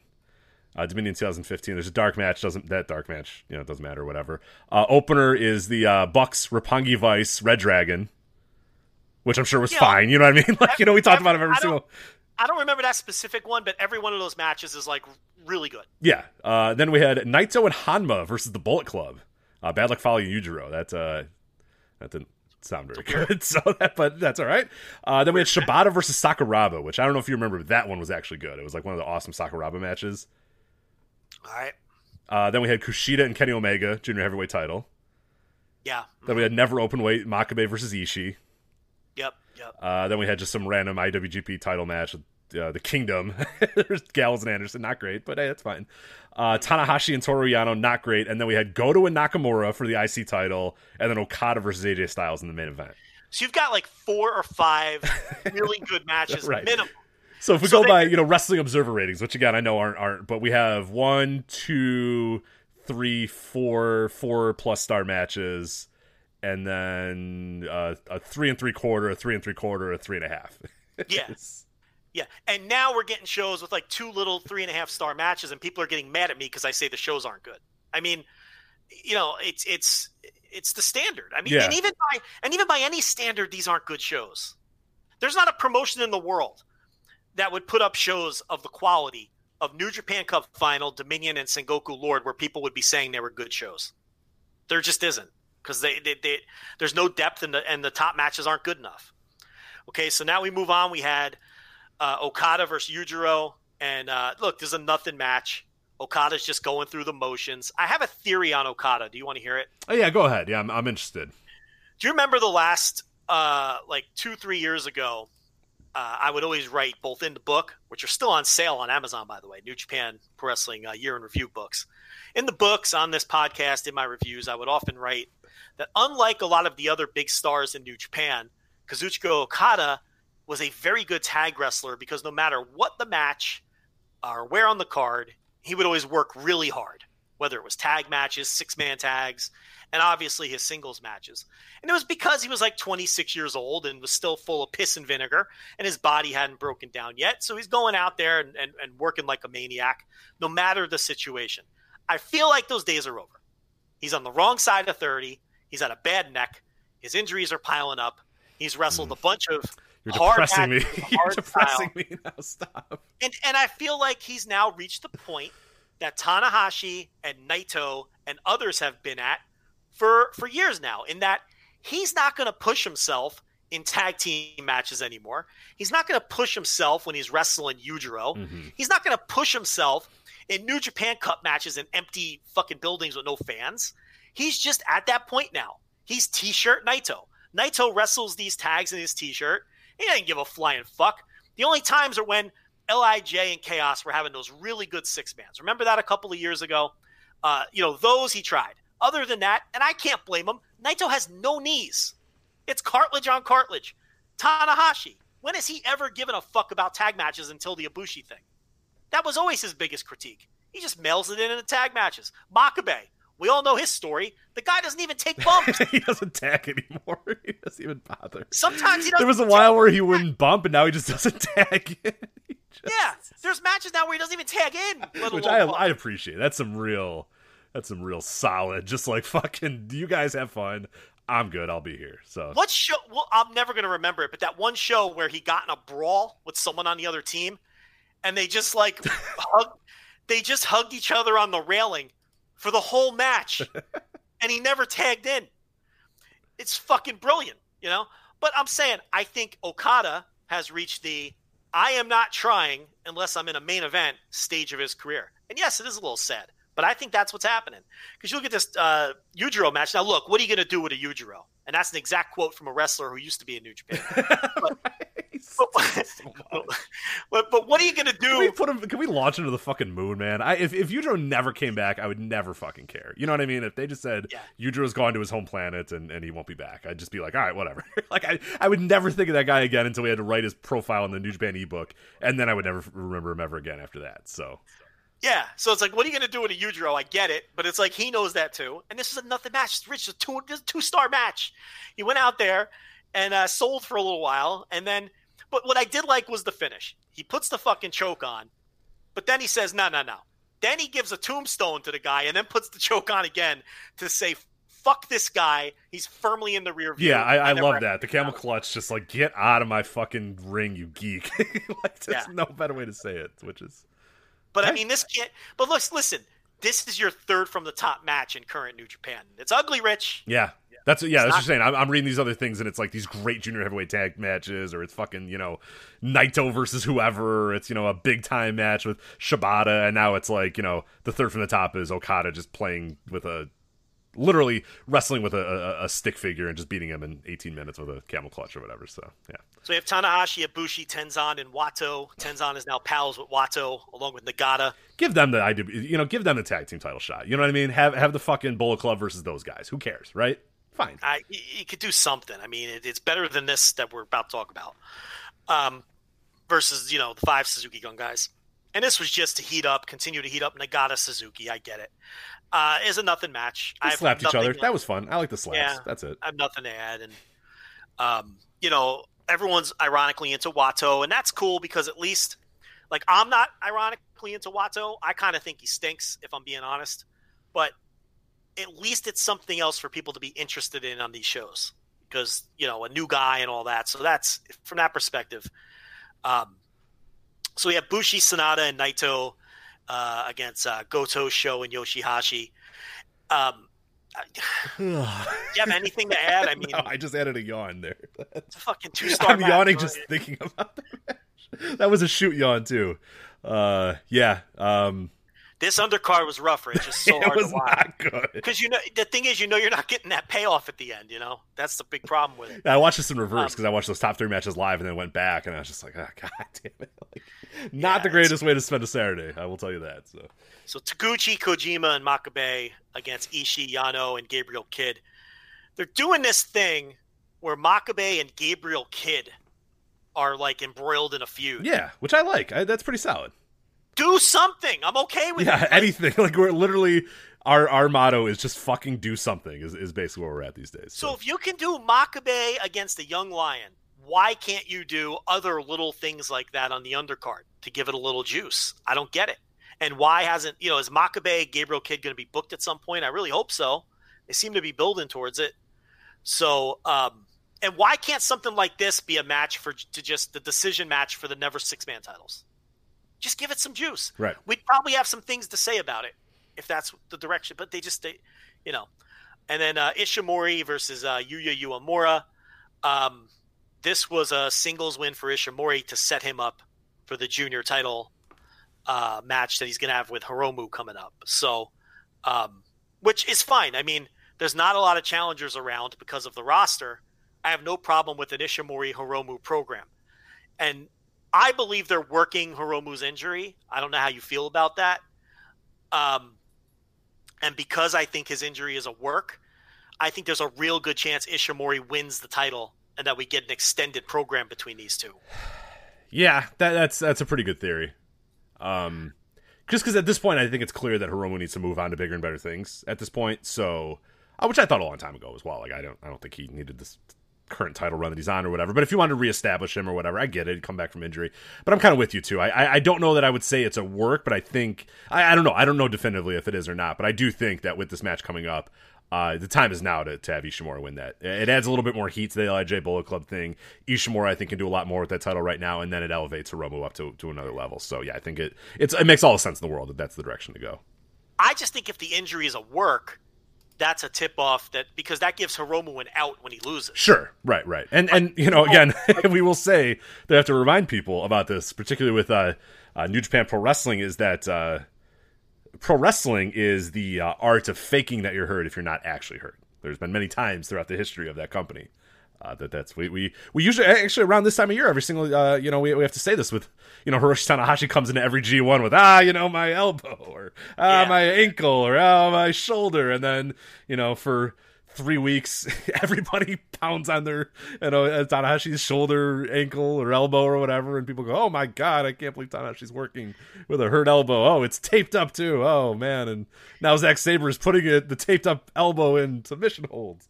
Oh Yeah. god, that's not safe. And it's like, guys, wrestling, like, Yeah, he's like the smartest wrestler of all time, and he's giving his matches instant fucking uh, uh, psychology. but No. it's a reminder every single year when I see people go like, "Oh, this is ridiculous. I can't believe Tanahashi's even in this. They shouldn't let him wrestle." it's like he's fine. When in reality, it's probably some other part of his body that's legitimately Yes, exactly. That's the, the classic. The classic way to sell is say, "Yeah, my left knee it hurts," even though your right knee's the one that's fucked. You know what I mean? So right. Um, but that was Sengoku Lord. I I cannot fathom how anyone thinks that was a good show. yeah, no. Look at that show. The fuck. I mean, that was like, I don't know. Why belabor the point? Yeah, but fine. um, the uh, we talked about the uh, King of Pro Wrestling gimmick. Did I, I had another point to make on New Japan, and I can't remember it, but it was probably very negative. I'm sure. Well, well, actually, one one thing real quick before we move on from the KOPW, uh, we did. I think I did forget to mention this part too for people that do not know all about uh, uh, what's going on. So we said that you know it's going to be on the 26th on Korakuen. They're going to do that little tournament here. What's going to happen though is the winner of those four matches are going to have a four way match, which is a little Right. icky uh, at the Jingu Stadium show. Uh, it'll be under what they call quote traditional four way match rules, in the first ever crown, uh, the first ever champion will be crowned. So there'll be gimmicks, gimmicks, gimmicks uh, for the tournament, but then the match, the, the the final match itself, will just be a quote traditional four way match. So Well, Okada explained that the four way in itself is a stipulation. yes, This is just so like it's it's not confusing, it's convoluted. That's the word. It's just convoluted. There's just a lot going on. yeah, it feels like like a, a, a Bill uh, like a, a Jim Herd era like WCW thing where like Jim Ross got to be like, all right, well the rules are simple for this, and he's like, you know, he explains it, And for, then they're not simple at he all. explains it for yeah. twenty minutes, or Gary Michael Cappetta's got to, oh, the rules for the Battle Bowl. right. Eight Yeah. card participants will pick a out of random. Then those five participants will face off in a battle royal. Then the battle royal winner will move to ring number one. It's like this doesn't sound very easy. It's, you know, like that they would always say that. That's the best part about any of those era things. That Jim Ross, like, well, very simple to follow. It's like you know the screen just fills with rules, and you're like, that's not easy. Though. Yeah, yeah. I mean, I look. I hope this thing is good. I, I'm going to reserve judgment. I gotta say, the announcement was kind of silly and came off flat. Um, it's just uh, New Japan really needs an injection of excitement, and Evil's not the guy to do it. So something has to inject this company with some life, and maybe Okada's dopey little tournament will be the thing to do that. Um, you know, uh, we'll find out. Uh, Rich, we're going to move on from New Japan. We spent a lot of time on New Japan. Um, what was our next scheduled topic? Because I have to be honest, I think I have a topic for you. Oh. Uh, well, the next schedule one was supposed to be the uh, little bit of WWE. oh, No, no, no, no. I have a topic for you, my Okay. friend. Yes. I have to wait for this ad to play. Yeah, that's Hold fine. on. That's fine. What a surprise. I have no idea what you have in store for me right here, but I will wait patiently.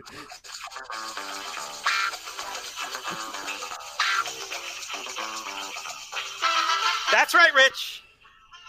We're here to play a game, one that you were totally not prepared for.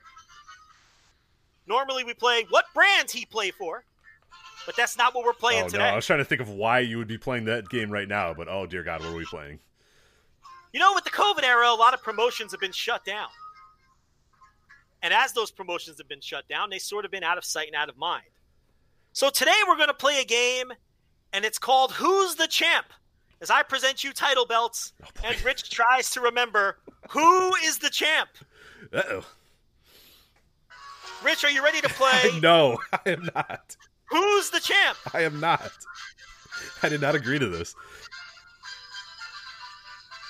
Our first title. Are you ready, Rich? I did not give consent to this whatsoever, but yeah, go ahead. Rich, who are the Ring of Honor Tag Team Champions? Oh, God. Is it A? okay, oh, multiple choice. Good. Okay, glad. I'm glad you you're- you, You you always get multiple choice. I always feel like I don't, but yeah, I always do. I know. I know. I always freak out thinking I will not get multiple choice, but I always do. So I appreciate that. Okay. Is it A, Jay Lethal and Jonathan Gresham?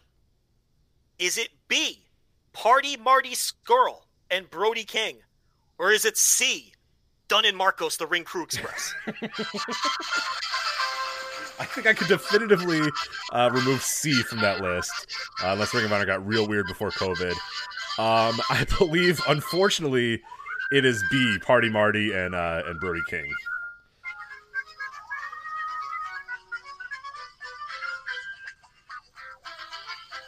so your answer is B, Marty Scurll and Brody King. Yes. The Ring of Honor Tag Team Champions are Jay Lethal and Jonathan Gresham. that's better, I guess, for them. okay, roll for one, but we're getting loose. yeah, yeah, yeah, yeah. Okay. We're getting loose. Rich, who is the Progress champion? is it A, Paul Robinson, B, Walter, or C, Cara Noir? Ooh, I do know. I think I know this one. I believe it is C. Cara Noir.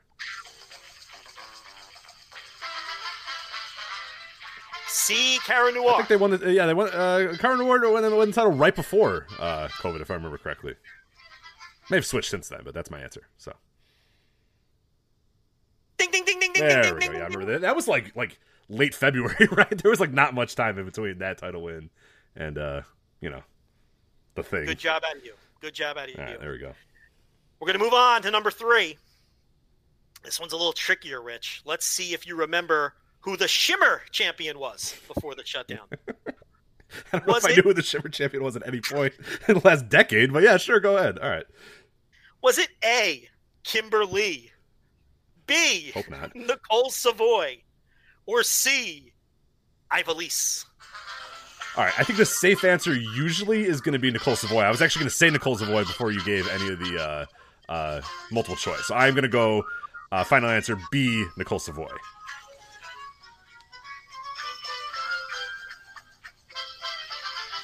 Is the music coming through okay? It is. It is. It sounds fantastic. really? Sorry, sir. The current Shimmer champion was A, Kimberly. Why? Kimberly. we got a couple more. We got a couple more. So uh, this one, I, I have faith in you. Rich, who is the MLW national champion? Is it A, Flying Brian Pillman Jr., B, Low Ki, or C, Hammerstone? Okay, so I I think I know this one because I'm a big fan. Uh, enjoyed his matches in in the last year. Believe that is my main man, Alexander Hammerstone. I think he's the only champion ever, right? Isn't he the inaugural champion? And Ding, ding, ding, yeah. He's it, right? He's the only one that's ever won it, right? Now, this is perfect because I have one more left, and you're two for two. Oh man. And for the final question, Rich, we have to switch up the music. Oh no. That's right. What's going on, guys? This is Rich from the flagship podcast here on the Voice of Wrestling Podcast Network. And I just want to let you know about a brand new sponsor we have for the network. It's Eufy. And let me tell you a little bit about their newest product, the Eufy Video Smart E330. This isn't your everyday smart lock. This is a smart lock, a 2K camera, and a doorbell offering triple the security and triple the convenience. Instead of loading up your door with a bunch of different devices, you install one and it takes care of everything in a complete package. It's not just about the home security though. The Eufy Video Smart Lock E330 is also for convenience. No more worrying about losing keys. You can let each member of your family get a password. You can monitor their movement in and out of the house. You can keep an eye on your packages. You can check in on your house while you're away. There is so much you can do with this product. Best of all, it is easy to install and set up. All you need is a Phillips screwdriver. Leave that drill in the toolbox. The Eufy has keyless entry, a 0.3 second fingerprint recognition, a rechargeable battery with a four month lifespan, two way audio from the lock, enhanced night vision, 24 7 customer support, and you'll love this none of those pesky monthly fees. Eufy sent me a Smart Lock 330 and I've loved it so far. It allows me peace of mind when I'm at work or when I'm away on one of my patented vacations. Plus, it helps me keep track of deliveries to the house, saves me a trip back to the car if I just need to run in for something and I forgot my keys, and the two way audio system works well for those unwanted guests at my front door. No, I do not need new siding or windows or a roof. Thank you, though. You can simply tell them you aren't interested from the comfort of your couch. Now, are you ready to ditch the others and join the Eufy revolution? Of course, you are. Get started today by searching Eufy Video Lock on your search engine of choice. That's E U F Y Video Lock, or visit eufyofficial.com slash video lock to see how you can finally, once and for all, gain complete control of your door. Once again, that's E U F Y Video Lock eufyofficial.com slash video lock. And we thank them for sponsoring the Voice Wrestling Podcast Network. Here's the new music. All right. Who are the NXT UK tag team? Is it Mark and Joe Coffey? Is it Mark Coffey and Wolfgang? Or is it Joe Coffey and Wolfgang? Oh my God. what unholy name are these teams? Oh, God. Which pair of Gallus?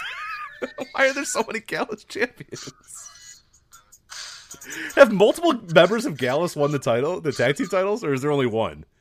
Enjoy the music while you think. Okay. Oh man. Sorry, can you? Uh, I hate to do this to our, our listeners and make them listen to this song more. Uh, can you give me the choices once more? Sure. Okay.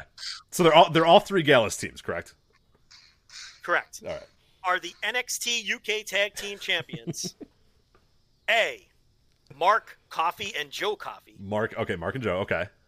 B. Mark Coffey and Wolfgang? Or C. Joe Coffey and Wolfgang? Okay. So I think Joe Coffey's like he's a little bit of level. Well, hmm.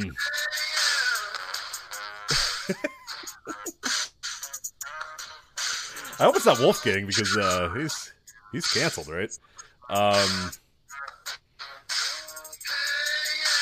I'm gonna go with Joe and Mark, which I think was A. Wasn't that A? That was A. That was A. I'm gonna go with Joe and Mark Coffey as the Gallus. You're going with the Coffey brothers. Yes. The canceled one and the non-canceled one. oh, I forgot the multiple ones are canceled. I'm thinking in like, well, geez, I hope it's not Wolfgang because he's canceled. Which which of the coffees got canceled? Joe, Okay, Joe got canceled. Okay. the Um, pushed one. yeah. Okay. Yeah, yeah. All that's right. my final answer. Mark, Mark, and Joe, the coffees. Okay, we're gonna enjoy this jam for a couple more seconds. Admit that you miss it, Rich. I kind of do now that I think about it. It's like it's it's fun bad, but I, I came to I came to love it. So you know, and I came to love Gallus. I came to love NXT UK in general. So I, I do miss it a little bit. what? I'm sorry, Rich. The NXT UK Tag Team Champions are Gallus, Mark Coffey, oh. and Wolfgang. I kind of was hoping it was Joe Coffey and Wolfgang just cancel like the real cancel culture. You know, Yeah, those two guys I come got- out and uh, correct, but it was the incorrect answer. It Damn. is uh, Mark Coffey and Wolfgang. Uh, also, one man canceled and one man not canceled. Unfortunately, Rich, uh, in this week's game, you had two correct and three incorrect. But I want to thank you for playing as close. always. Yeah, thank you. That it was it was a fun game as always. So thank I you. I have to admit, it was a very tough game. I think I would have lost this game this week with all of these dead promotions that aren't running during COVID. Some tricky questions. the Kimberly one really, yeah, that one shook me. So but you gave it a good go. Unfortunately, you win nothing. Hmm. what are they gonna do with those NXT UK titles? Like, what are they gonna do with NXT UK? Like, at some point, it's gonna have to like kind of come back, right? Who's on the roster? Who's left? That's mean- not canceled. Like, They uh, because it's it's it's it's pretty it's pretty messy there in the old uh, United Kingdom. So they moved. Um, hold on, let me get my notes. I don't know if you saw this, Rich, but they have moved Ridge Holland to NXT proper. oh, So there's one move. There's one move. Um, I would suspect that they're going to. I don't know how they got him over here. That's another question that needs to be answered. but um, I suspect they're going to move yeah, the right. ones that Yeah, aren't That's weird. How that happened? All right, whatever. the ones that aren't canceled and have any value will probably be moved to NXT proper, and then you can build NXT UK around you know who. Joseph Connors, not canceled. So I was gonna say. I'm trying to think because yeah, Sid Scala gone, right? Johnny Saint is fine because he's too old and and weird. So I, listen, there's a lot of canceled ones that haven't officially been fired yet, like Sid Scala, Joe Coffey, the Wolfgang, um, Devlin, if you want to throw him in Mhm. there. I think they're kind of waiting out Devlin because they like him. I think he's going to skate.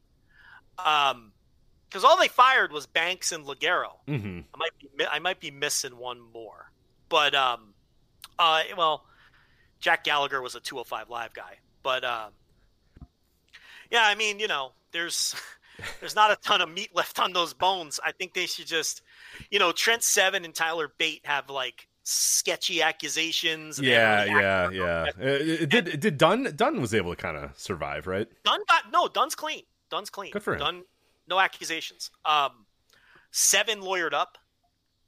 Um, uh, Bate his are like, I don't know. People know he has some scattered ones. It's I don't know. I don't know what they're doing. But I tell you who has no accusations. Joseph Connors. Joseph Connors. You're getting more Joe Connors. Okay, that's a guarantee.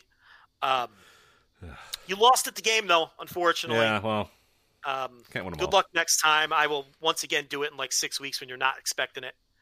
But um, look, anytime you can listen to the Gallus theme, it's a good day. I do. I you know I actually do miss that song a lot now that I hear it. Um, hey now, it makes no sense. It makes no sense for those guys too. Like anybody listening to this that has never watched NXT UK assumes that this is like a biker gang. You know what I mean? Like guys that come out on like motorcycles or wearing leather or whatever. No, they're like Scottish dudes. like you know, it's impossible to try to explain what Gallus is or why that's their song. But uh I do appreciate the Gallus song a little bit. So I, I especially can't- love those episodes like a year ago where like literally just played. They may as well have just played the Gallus theme over the entire episode because there was so You- much Gallus. you can't picture these three guys kicking in the door of a pub and walking in while that song plays. Not really. No one. Down, down, down, down, down, I won't deny that it's a great. It's a it's a pretty it's a solid it's a solid jam. It's not a bad jam. So I I, I can't deny that. So The problem is that song instantly means the show you're watching is going to get a lot worse. right, that instantly means bad wrestlers are coming into the match. So. Right. That's the problem with the Gallus theme song. So more than the more than the song itself, it means a really bad Joe Coffey match is about to take place, and, and that's really uh, what it comes down to with the Gallus. Um, what do we got next, Rich? Let's talk about WWE. Uh, their second quarter, uh, the quarter where they had to fire everybody because, god damn it, they just had to. That's just the way the wrestling business is going. That you just got to fire people. Uh, turns out that uh, year to date revenues reached a record uh, fifty-one or four five hundred fourteen point four million dollars year to date, representing a fourteen percent growth uh, from the prior year. So they're doing better than ever, actually. So, good for them. Shocker. Shocker. Stunned, stunned. I can't believe now uh, after hearing that it's just it's just something you got to do. Business is business, you know. Yes, we're the only rep- wrestling promotion that's fired anybody, but you know, it is what it is, and well, they're actually making more money than they've ever made. So Do you remember Bubba Starling, I do remember Bubba Starling. first round draft pick Yeah, yeah, Royals? yeah. Saw him. I saw him uh, playing the minors a lot because he played in King County, which is the uh, ballpark near Oh, me. So Played in the minors for a long yes, time. Yes, I saw a lot of Bubba Starling. I remember there was one year where I went and I said, "Oh boy, still an A ball. That's not good. Can't be good." So, uh, out of out of options, so he's on the team this year, the thirty man rosters. Uh, bases clearing, uh, bases loaded double. Good There for go. Bubba Starling. Yeah, good for him. Just give the Royals the lead as you get your live baseball update here. Um, yeah, so you know, M- yeah, yeah, WWE.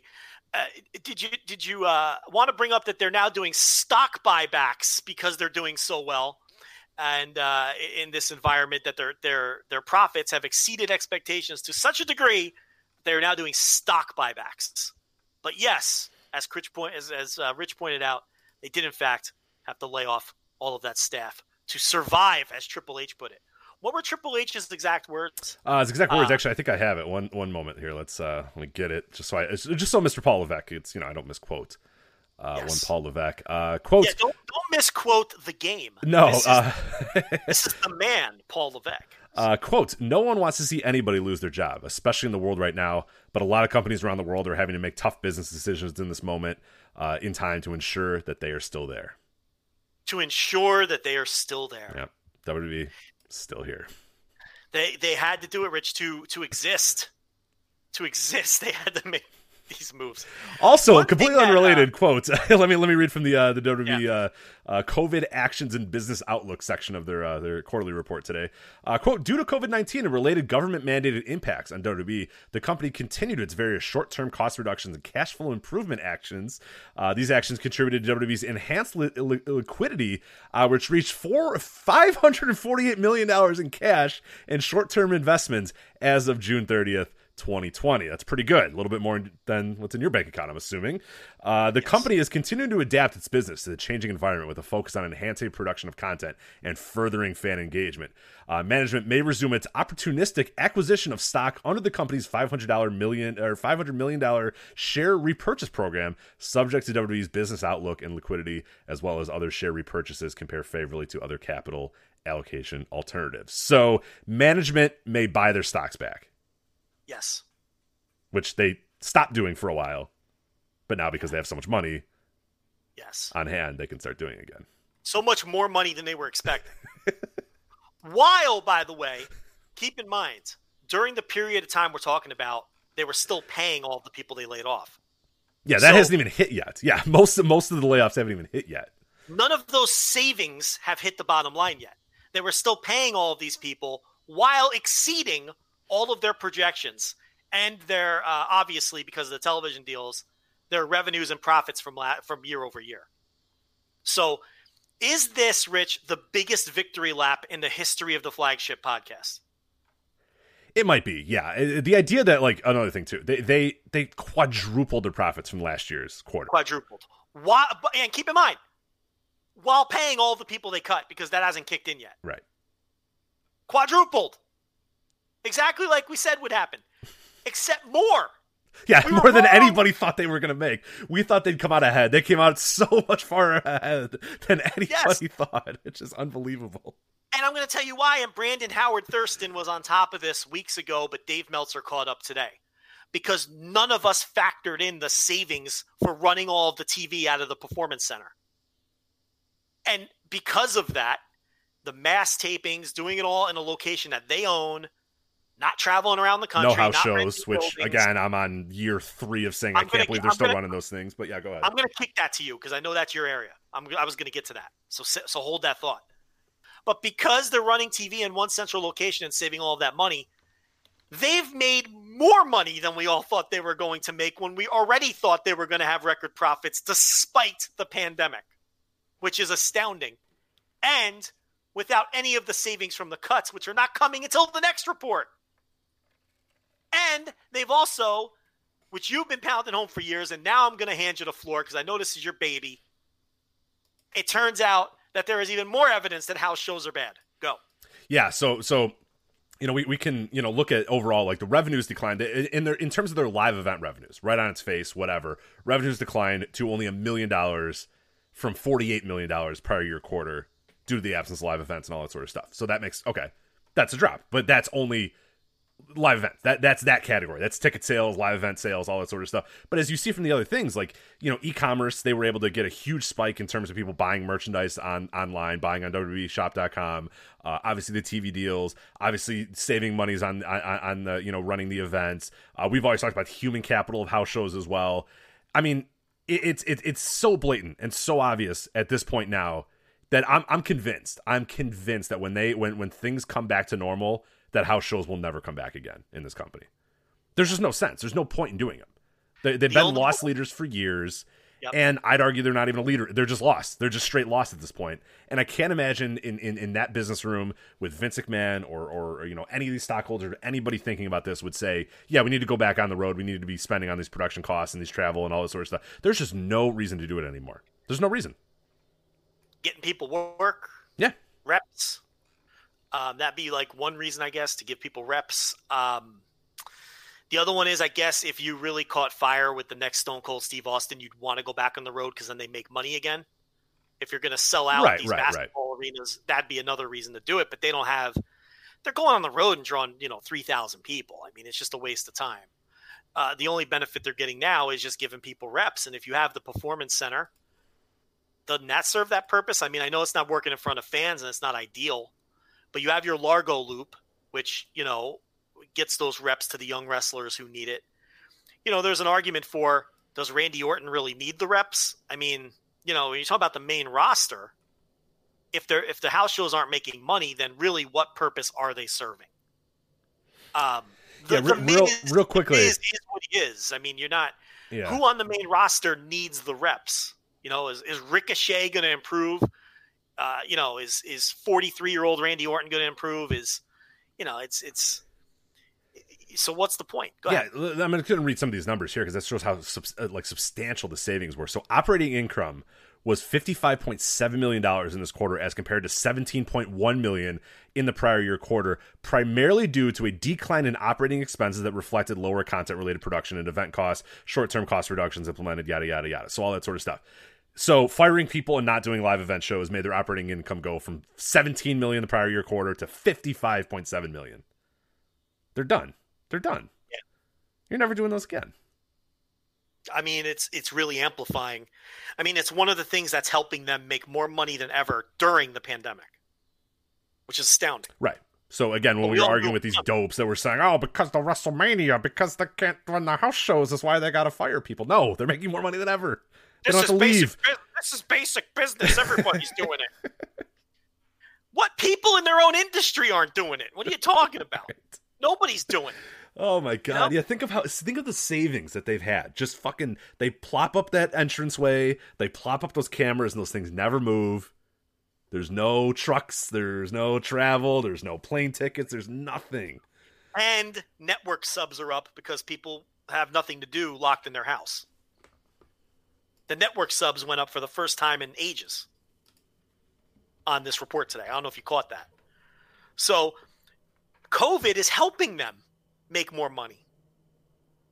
You know, eh, forget just the TV deals. Like, COVID is helping them profit with the lack of the traveling television show and the increase in network subs. It's crazy.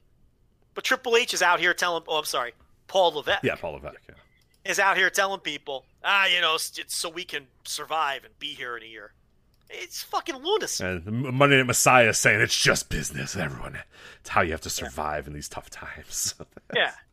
That feckless Dork. coward Yeah, dork. who wouldn't talk to us anymore when he, he didn't think I'd bite back. But um, yeah, this is the biggest victory lap of all time. The thing is, Rich, all those people who were harassing us daily about this seem to have disappeared. Where Ghosts, are they? yeah. You listening? You listening? How come you don't at us anymore with your uh, with your ill-informed theories of why this had to be done? Where are you? Where are you? They always disappear, Rich. They always disappear.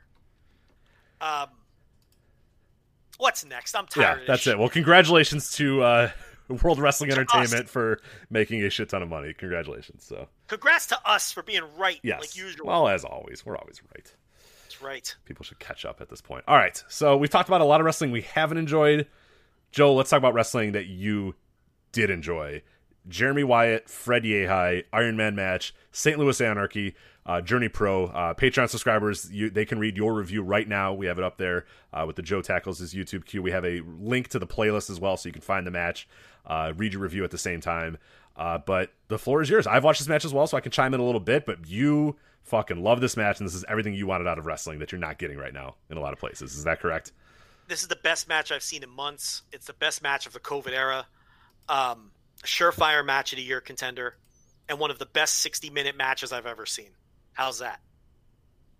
Um, I just, you know, in six and 60 minute matches, you know, I, you know, I, I struggle sometimes because I can't stand, you know, the idea of we're going to go 60, but then we're constantly going to kill time and do things in the match that we don't normally do just because we're going 60. Like slapping on a side headlock because I want to burn the next four and a half minutes. Or, uh, you know, just uh, killing time for the sake of it because we just got to get to the 60. Uh, none of that here. This was constant action and everything that happened in all 60 minutes of this match was part of the larger story. This was just a brilliant, brilliantly worked match by both guys, particularly Jeremy Wyatt, who I thought, I mean, he was just out of this world, ridiculously great in this match. And Fred Yehi was very good. But Wyatt, uh, the subtlety of his work and, uh, you know, snapping after he lost the first fall and then taking the cheap shot at Yehi to start what would become, you know, the second fall, so to speak, and then working with that sort of heel edge for the rest of the match, but not in an over the top cartoonish way. He was just more, I'll do whatever it takes to win, right?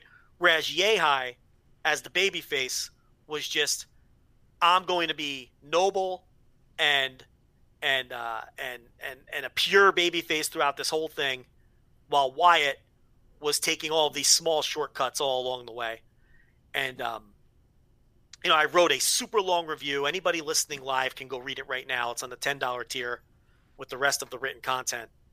But um, this is going to threaten to be my match of the year. That's how good I thought it was. Um, this is everything I want in my wrestling. Two wrestlers taking it seriously, no shtick, great commentary. We should talk about the commentary because I don't know how, how what you felt how you felt about the commentary, but I thought this was great. This was a three man booth, and they understood the story, they enhanced the story, um, they explained things, they covered for things when they needed to. Um, so that helped, and it was just a huge dichotomy from the game changer commentary this weekend, which was some of the worst commentary I've ever heard in my life. And to me, it really hurts the shows this commentary was great. Uh, you know, with with uh, I'll give examples. Wyatt taps quickly in the first fall when he's locked in the Koji clutch, and immediately the commentators are speculating: was it because he's hurt, or was it because it's self-preservation? Because yeah. he knows he's at, he knows he has 50 minutes to go in the rest of this match, right? And then later on, Wyatt he has a pile driver finish. He went to pile drive Yehi for the finish, but he didn't get him up all the way. I couldn't tell if it was just a minor flub or if it was part of the story. And the and the and the commentators was Matt Jackson, as a matter of fact, the other Matt Jackson, not the AEW Matt Jackson, the former Pierre Abernathy, who's going by his real name now. He quickly jumped on it and said, "Well, you know, Yehi's been working on those legs the whole match. I don't think Wyatt was able to get the weight up." Now that may have legitimately been what Wyatt was doing, but whether it was or it wasn't, yeah. because of the commentary, it now becomes part of the story of the match and you can buy it. It's little things like that, the attention to detail. You know? And um, the commentary was, was was just as good all the way throughout. You know, uh, with those two examples, and there were many other examples similar to that. So I thought the commentary helped the match out as well.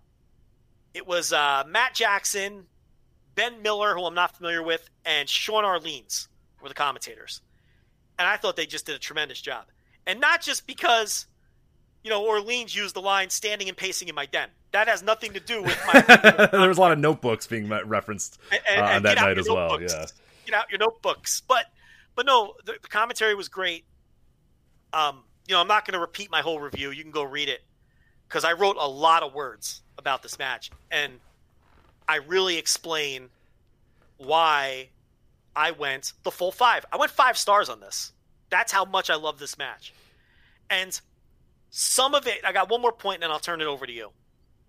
And some of it could be because I'm so down on everything else. Sitting through these fucking evil matches that I hate and sitting through WWE pay per views and watching a lot of the slop that Game Changer gives you on most of their shows. Maybe I'm so down on the rest of wrestling that when I was finally given a truly great match with great work and great storytelling and you know two veteran wrestlers who are wrestling and great commentary and everybody taking it seriously that maybe all the shit I've been watching, maybe the five star rating is kind of a byproduct of finally I have something I can sink my teeth into. But that's what I felt when it was over. and that's what I gave it. I went the full five. So I loved it. It's got my strongest recommendation to everybody listening. Um, and I just think it's a very strong match of the year contender.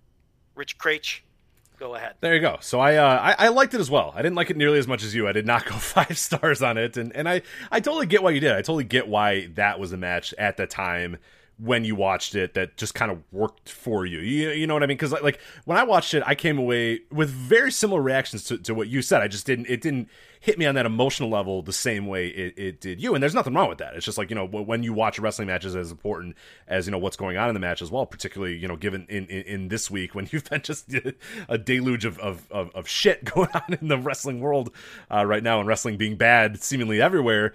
Uh, it was nice and refreshing to watch just two guys get in the ring and just work their asses off for 60 minutes. And that that's really what I came away with liking this match so much for is that the pace is awesome.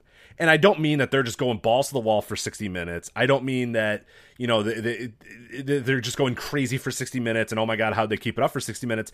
They're, but the action never stops. Like it's one of these things where, like, even when they're in holds, every hold has, it's not just a guy lazily holding, you know, throwing in a side headlock and waiting for 10 minutes to pass or whatever, or waiting for five minutes to pass or whatever.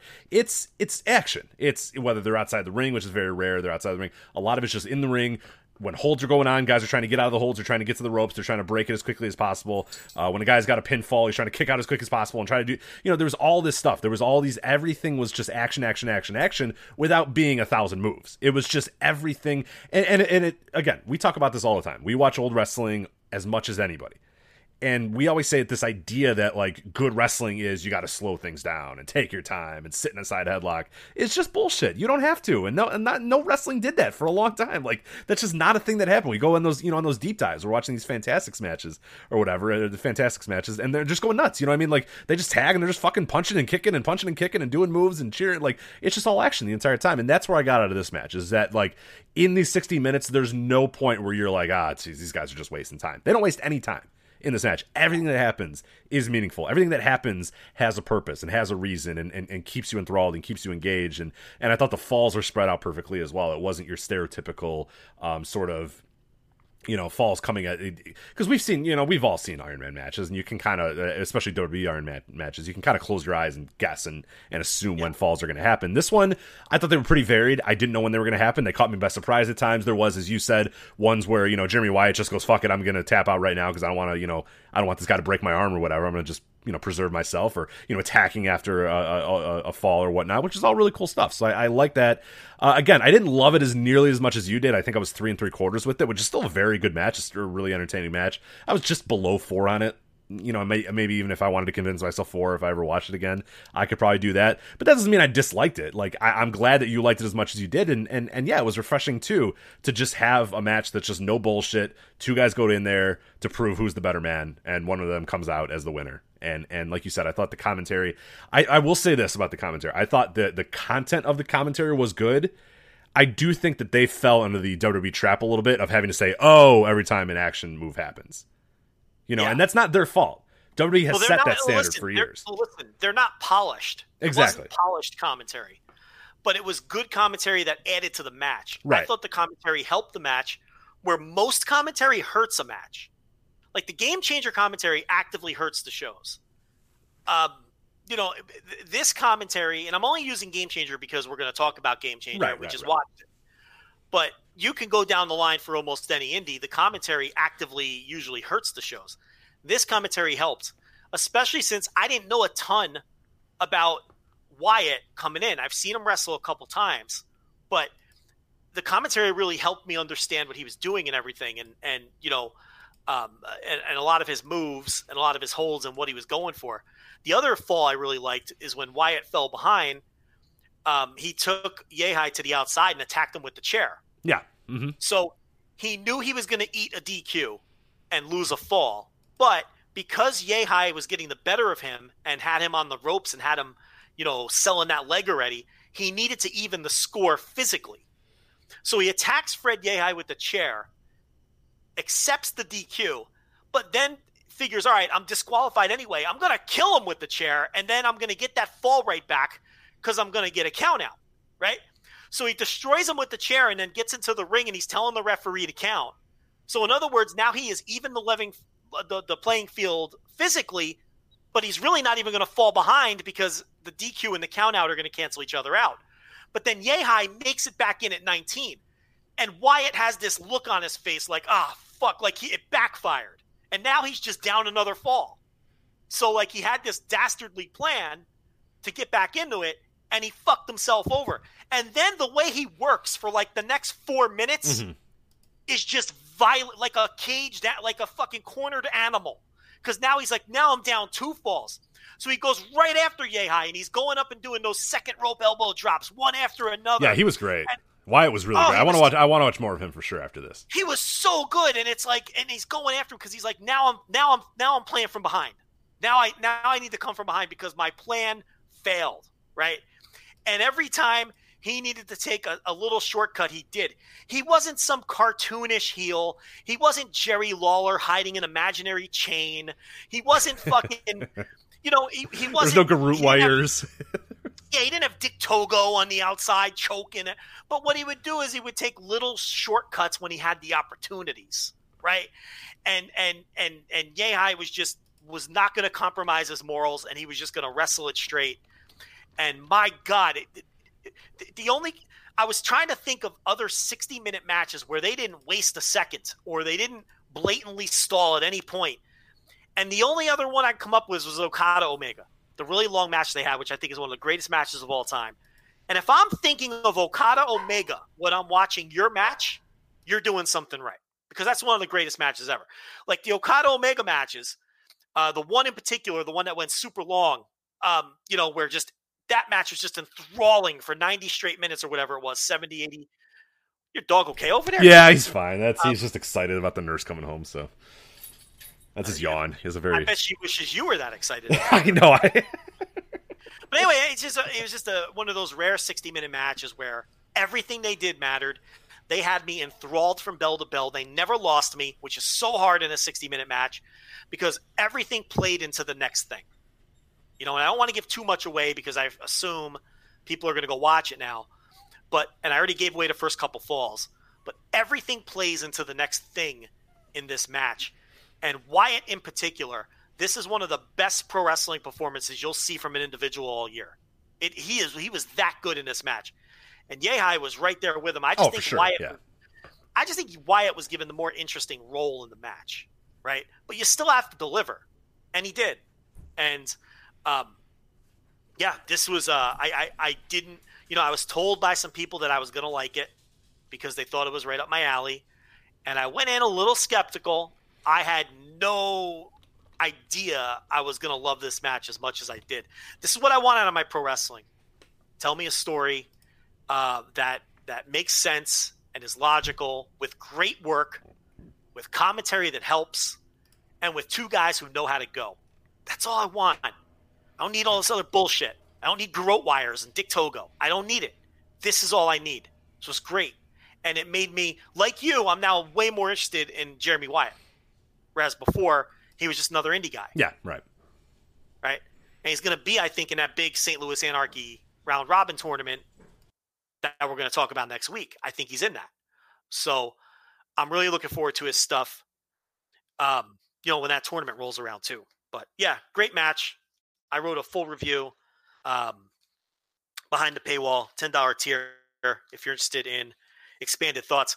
Plus, I reviewed like five other matches um, as well, including Arez and Ricky Marvin from Lucha Memes and uh, some other matches as well. Uh, well, uh, while we're on the topic of matches that that we really liked and really kind of worked for us, uh, there there was a match or well, there was a, a show this weekend uh, as well. We're gonna talk about the GCW shows here in a bit, but there was a, a Paradigm Pro Wrestling. Uh, Did you know anything about Paradigm Pro Wrestling at all? It was I on. Independent Wrestling TV, but I don't very quickly, and then we'll talk about Paradigm. I just looked up the blocks for that St. Louis Anarchy tournament, and again, we're going to preview it next week. yeah, next week we're gonna talk a lot about it. because this is a G1 style tournament that they're doing, and it looks really awesome. It looks interesting. But uh, Wyatt is in the B block, and listen to some of the names he's going to work. He's got uh, he's got Warhorse, Matt Fitchett, Moonshine Mantell, who I know nobody knows who he is, but he's a Texas guy, and trust me, he he will be signed one day. Let me just put it that way. Um, uh, Christian Rose, AC Mack. There's an opportunity there for this guy to have a bunch of good matches and uh, Fred Yehi's in that tournament too. Um, his block has Gary J. Um, uh, I can't even read my own writing, but we'll preview. We'll give you all that in full next week. We'll talk about it next week. Yeah, they deserve it. It's it's a pretty cool thing that they got running there uh, in St. Louis. concept. So yeah. So all right. So the Paradigm Pro Wrestling is is, and I haven't not watched any other shows prior to this. I just watched this one, uh, and this was the because it, was a, a big wrestling weekend and everything. It felt back and uh, which good. We have a, a column up at voiceswrestling.com uh, as well. Andy Labar wrote a uh, a really great piece, just kind of covering the entire weekend, uh, the best matches from the weekend, the, the, how you can watch the shows, all that sort of stuff. Because yeah, there was you know Beyond ran, Game Changer ran twice, and then Paradigm ran in in Sellersburg, Indiana, which I think is just outside of Louisville, um, and that was on the Friday on independent wrestling TV. So I decided, hey, you know what? Let me check this out. It sounds interesting. It's it's a cool concept. So what they're doing is kind of a a hybrid shoot fighting, but also sometimes death match thing. It's it's a weird concept, but it works. And and and it, you know everything is you know all the the the some of the matches are done under UWFI rules, some are done under street fight rules or whatever.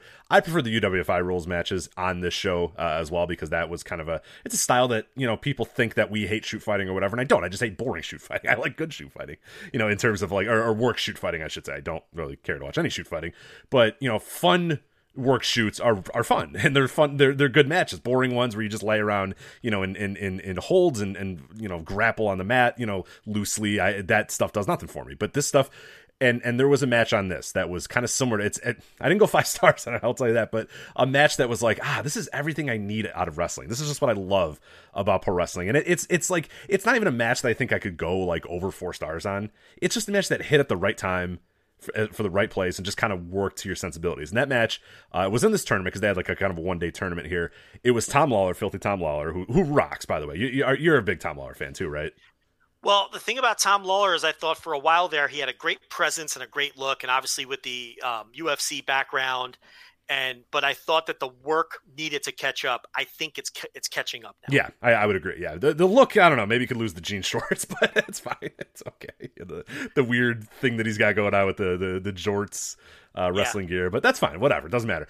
Uh, and they're then he, tights that, they're tights that look like jorts. yes, it's strange. They're not actual jorts. They're not actual jorts. No, he's not John Cena out there, but they're they're tights, but they look Yeah. like jorts. They're they're like jeggings, jort jeggings or something. They're very strange. They're so fucking yeah. They're wrestling tights that look that that look like denim.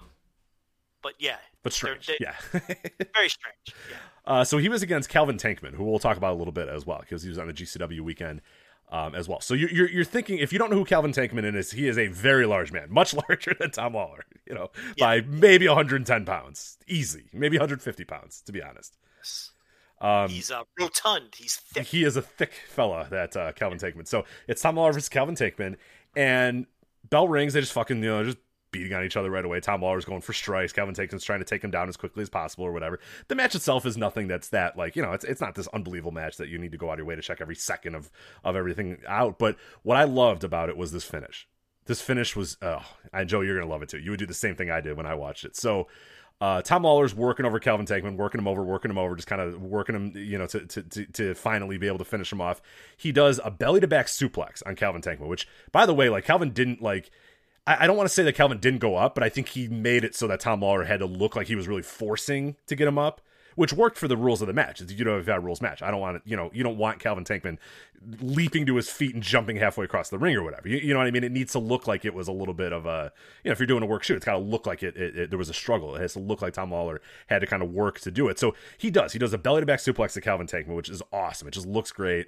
The ring just shakes. The camera shakes. The, the announcers are like, "Oh my god, I can't believe he did that." So Calvin Tankman is, is stunned. He gets um the referee starts doing a standing five count to him, or a standing 10 count, I should say. Uh, Calvin Tankman is on his knees. He's slowly getting up. The referee's at like four. Tom Lawler, instead of saying, come on, get up, or yeah, get up, you bastard, you know, instead of doing like something like that, just fucking runs at him, hits him with a running knee, and the referee stops the fight. Yeah. And I love because it was like he didn't fucking wait. The second Tankman got to his feet enough for, or got to his knees without even any hesitation. Tom Lawler, who's been trolling the crowd the entire time, just goes with a running knee. The crowd's booing him because they're like, "How did you not let this guy go up?" And he's like, "Hey, doesn't matter." You know, they they they raise his hand and he goes, "Hey, doesn't matter how I did it. I'm the damn winner." And then he walks out of the ring. Right. And leaves and moves on to the tournament. But it's like it's one of those things that's like, yes, it's just wrestling. You know, the guy just wanted to win the match. He didn't give a shit about oh if this is the right thing to do or oh I should let the guy get to his feet or you know getting heat getting a heat you know. And I think yeah uh, somebody in the chat room has a great quote. He says get up Tankman. You asked for this fight. It's awesome. It's so good. Oh my god. Yeah. you have to watch Yeah. this. It's great. It, it I, I'm not doing justice to how great the knee was when he did it. It was just so I- perfect. I didn't have time to get to any of this before the show because I watched a ton of shit this week, but um, I will check it out because everyone is saying good things about it. Was there, the there are some was, matches that stink I will tell you that the, was the family food dude on the show? uh, Eric Stevens was on the, the the yeah he was on the show The, so. the family food dude was there. is that is that what he officially is going by now I don't know. That's what he used to go by. Oh. Family food dude. uh, he was on the show yeah, yeah he was he was there Um, okay, doesn't sound like you were enthralled by. it. Nah, he was usually- fine. He's fine. He's fine. Yeah, usually he's usually fine. Um, oh yeah, Uh, I will. Strip Mall Purple Belt was there though, Dominic Garrini, so that's always. Well, good. you know you want to bury him, so just just go bury him. I just, I, he's just, I just think he's boring. Go for it, man. I don't know. No, I'm just I- watching this entire show, and there's like, you know, there's all these guys that are out there doing, you know, and I keep hearing, oh, this, oh, this guy's a purple belt. He know, he really knows what he's doing out there, and I'm glad. But like, it's a, you know, it's a, it's a work too. So like, it's the thing we say with Hideki Suzuki too. It's like, well, if it's a work, like, you know, let's, let's, you know, Can I Let's say go. something about? Can I say something about all this? Can I say something about it? Okay, so MJF gave a promo on Dynamite this week, and he talked about how um, he actually, if you go by the minute by minute ratings, is the biggest draw in AEW.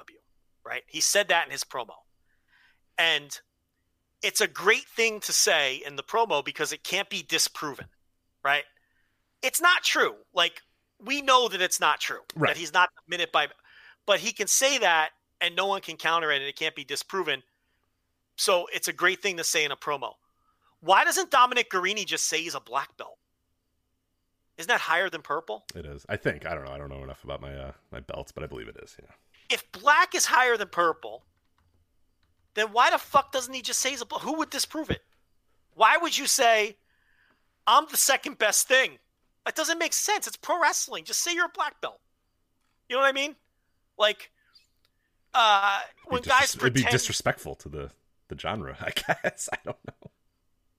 you know, it's like if you're gonna pretend you're an Olympian, you don't say, "Ah, I'm a bronze medalist." Nah, you say, "I'm a gold medalist." Yeah. Fucking Mark Henry is the world's or strongest man because he won time in a competition at the time. You know what I mean? Like, he didn't win the Olympics. He's not, clearly not the world's strongest man, but you know, hey, Mark Henry finished 18th in the right? Olympics. But in 1995, in one competition, he beat everybody. So fuck it, world's strongest man. His moniker isn't the 18th strongest man in the world. Right? His moniker is the world's strongest man. So why doesn't Dom Garrini say he's a black belt? Now, black belt better be above purple. Now that I went on this rant, I believe. I, I'm almost positive it is, but yeah, someone's gonna what's his correct what's us, his discipline? BJJ. Oh uh, yeah, yeah, he's he's he's jujitsu. Yeah. It's got to be black belt. Why would it not be black belt? It's always black belt. Um, let's see. Oh, this is so confusing. Who the hell? Who cares? Who cares? Yeah. E- either Um, way, um, just in general, I think he needs to kind of No, black belt. Black belt is ahead of purple yeah, belt. just say you're a black belt, dude. Who cares? dude. Brown belt's ahead of purple belt. so he's like, that's why I called him strip the strip mall purple belt because he looks like a guy who goes to a strip mall and, and just participates in jujitsu classes. But yeah, I didn't even realize that the purple belt was Whole, I got to make sure this is right. Brazilian Jiu Jitsu ranking system. Okay, let me make sure this is right. yeah, yeah, yeah. Uh, adult belt ranks. Here we go. Dude, it goes white, blue, purple, brown, black. And then there's like degrees of black. And then it goes to coral, coral, and red Ooh. with degrees of red. But here's the thing. Okay. Nobody knows about the red belt. Just say you're black no one cares about coral and red. right. Everyone just thinks black belt is the highest. And not only that, black is higher than purple. And not only that, it's like there's one in between. Why the hell would you call yourself a purple belt? Just say that you're a black belt. It doesn't make any sense. Like, if I were a wrestler and I was in a feud with Dom Garrini, the first thing I would say if I was a heel is I was a black belt in Brazilian Jiu Jitsu. Even if I didn't know the first thing about Jiu Jitsu. right. It's clear you don't know anything about jujitsu. Right, that would be my whole thing. Like people would, because if you're a heel, that'd be a funny thing to say. You'd be like, yeah, well, you know, even if I was a death match wrestler, I'd be like, well, I'm a black belt in Brazilian Jiu Jitsu, right? Because he's not even saying he's the best thing. It doesn't make sense. Like MJF didn't go out there this week and say that he's the third biggest draw in the minute by minutes on Dynamite. He said he was number one. Right? I don't get the purple belt thing. Just say you're a black belt. Well, But- there's a lot of things that he needs to realize it's a work and, and just kind of, you know, work out. But whatever. It was otherwise. It's a very fun show. I, I think you'll like it. Again, there's a lot of stuff that you're probably going to want to skip. There are matches that are very clear when you see the guys get in the ring that you can probably tell, wow, this match is going to suck. And you're probably right when when you see it. It, it is it is still. It's still shindy at heart, but there was some really cool concepts in it, and I thought the commentary was pretty good. And there are guys and there are matches that I think will, will pop you. So I think I think it's worth your time. It's a pretty easy watch. Again, you'll see the two guys in the ring and go, "Yeah, this doesn't look like it's going to be good," and you're going to be right when you think that. So I'm not. I'm gonna. I got to keep needling you on Garrini. Do you think part of the reason you can't get into this guy is because of his look?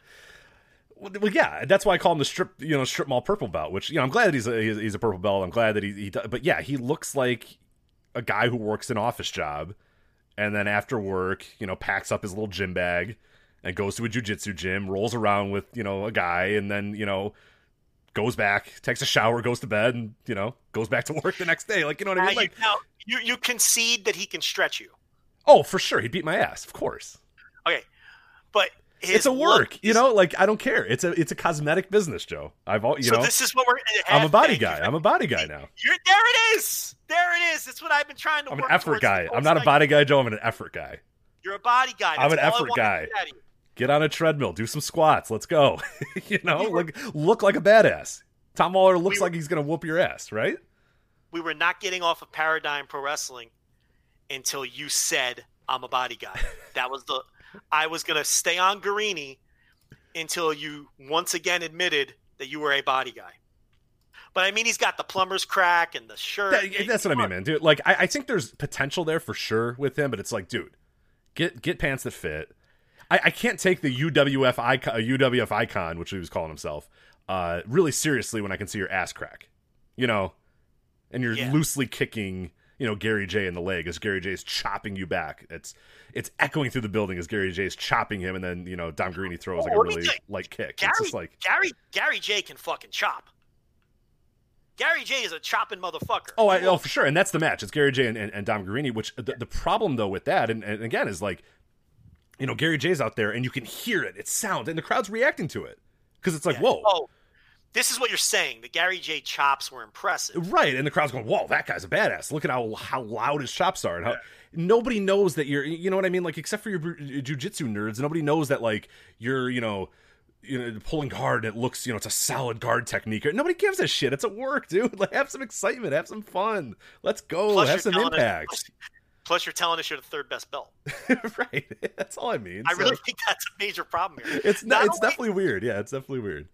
Not only should he say he's a black belt, he should come out wearing a black belt. Like he should have a physical black belt. Like he should come out with the gi, right, tied together with a black belt, Oh no. like old school '70s karate style. The fucking black belt. it's disrespectful to the game though. The art.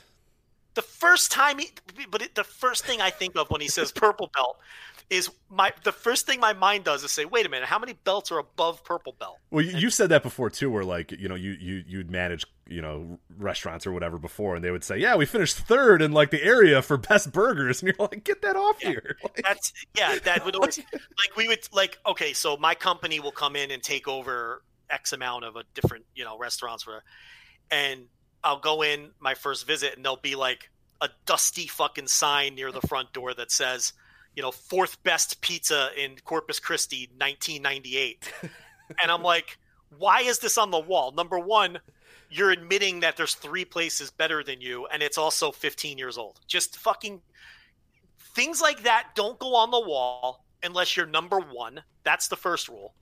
And things like that have to come off the wall the next year. Like it, it, once the calendar turns nobody cares that you were the best pizza in corpus christi last year yeah, because it makes me think, what'd you do the last 18 years or whatever that you haven't no, won? So. what they're going to think is, why didn't you rank this year? What Right, happened? right. Did your quality go down? That shit got to come off the wall. And for God's sake, why are you telling people you're fourth best, or third best, or eighth best, or top 10? Don't put that shit on the wall. When the dopey Chamber of Commerce nerd comes into the store and hands you the plaque, you thank him, you shake his hand, and you throw the plaque directly in the garbage. You don't put that on the wall. You don't admit your futility. It drives you nuts. and you don't tell people you're a purple belt. Just say you're a fucking black belt.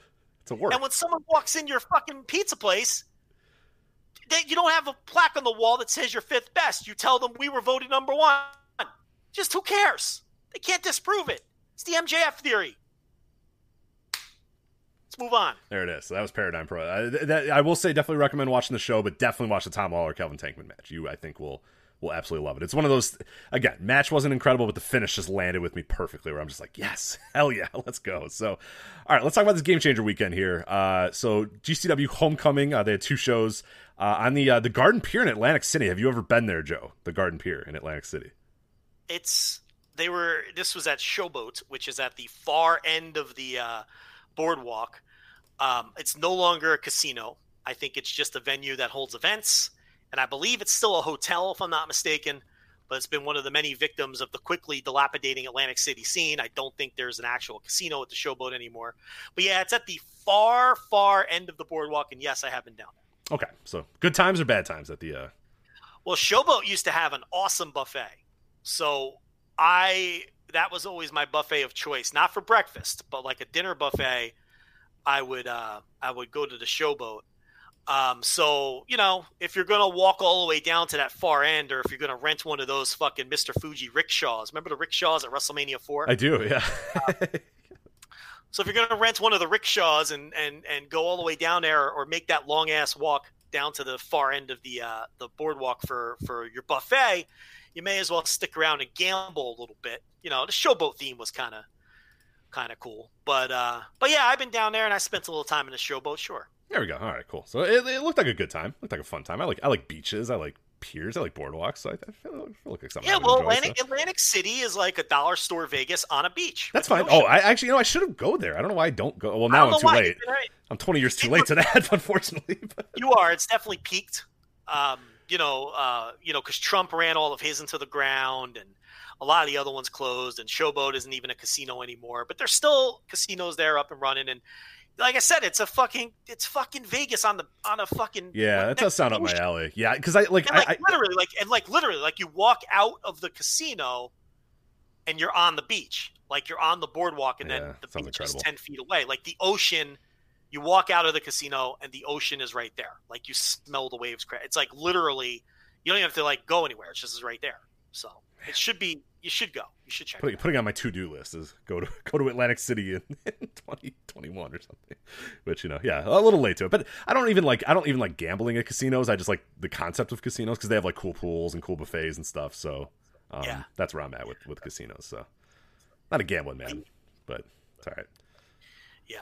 All right, so let's talk about these game changer shows. Uh, the entire time I was just thinking about going to a beach. It's the entire time I watched it. So uh, some good, some bad. Uh, I just wanted to point out a few matches that I did enjoy. We don't have to go match by match. I don't think there's any need to, to do that whatsoever. Uh, one match that I really did enjoy. I wanted to talk to you about it because I know you did as well. Uh, ACH making his return to the Indies here. Well, he had, he had done a few indie shots before this, but uh, the first kind of maybe prominent indie uh, booking for ACH post you know WWE run here. Uh, he faces Trey Lamar. Uh, it was the second night on, uh, or second match on, on night one. And what I really loved about this match, and I think you talked about it on Twitter, but it's so cool to see grizzled veteran ACH. Like we've reached that point in our lives. It made me feel old too, because we fucking interviewed the guy when he was an up and comer, and now he's like grizzled vet trying to teach the kid how to work ACH now, and it's so weird, and I'm so uncomfortable with it. Yeah, he's almost 15 years in, and um, maybe not that much. What did he start like 2007 or something? Yeah, almost 15 Yeah, years. yeah, that's a long time ago. Yeah. and it's like you know he didn't really start making waves until 2009ish and then you know locally and then he started breaking out 2010 2011 and i think by then most people who follow wrestling closely kind of knew who he was but um yeah it's funny because i'm watching ach wrestle trey lamar and it was every ach match that i watched when he was on the come up in texas except Trey Lamar was now ACH. And ACH was, you know, the old veterans that were wrestling ACH 12 years ago. Right? So Trey Lamar is like the likable up and coming babyface that you that you're watching rise up the ranks before your eyes. And ACH is the guy slowing him down, locking in the headlock, doing crowd work. He did crowd work the next night against KTB. I don't know if he did crowd work in the Trey Lamar match, but you get the idea. Um, it's just funny to see him in that role. You know, he's not like he still does the the highly athletic things, but he's not all about the flippy doos anymore. And look, the guy's in his thirties now. He's uh, he's been everywhere. He, he he he's working different, and it's interesting. Mhm. You know, I saw someone compare him to Pac, and that's very similar to Absolutely. kind of Pac's transformation. He was doing he Now- was doing heel work though. And this you were talking about playing to the crowd. He was. There was something that happened. He just went like, "Oh, boo you" or something like that because they booed him about something. And, and he, he he realized that they you know were getting behind Trey because Trey was doing the fun moves. He was doing the flips and the dives and the and the hope spots. And ACH realized, okay, cool. Well, I'll play heel then. and he did. He absolutely started just playing to the crowd and acting like a dick to Trey Lamar and and, and kind of reacting to the crowd. So yeah, it was it was very Pac like in that sense. And, and it's funny how you got this experienced wrestler in ACH, this grizzled veteran ACH. This is so weird. So- I feel so old. At the beginning of this show, he was a young up and coming guy that we were touting and telling people they should book. And it's like, you know, and and he feels out the crowd. And game changer crowds are easy crowds. They really just want to cheer for everyone except Ricky Shane Page, right? Otherwise, they just want to have a good time and root for action and root for fucking guys to bleed. But he managed to get the crowd to get behind Trey Lamar. Yeah. And he got this crowd to get behind KTB the next night. And that just goes to show what a well-rounded veteran worker he's really turned into. You know, he could have easily went out here on these shows and done the ACH greatest hits and gotten big cheers and went out there and tried to have four-star matches with these guys. And he almost got there anyway. But he didn't. He went out there and worked. You know, and, and it was interesting.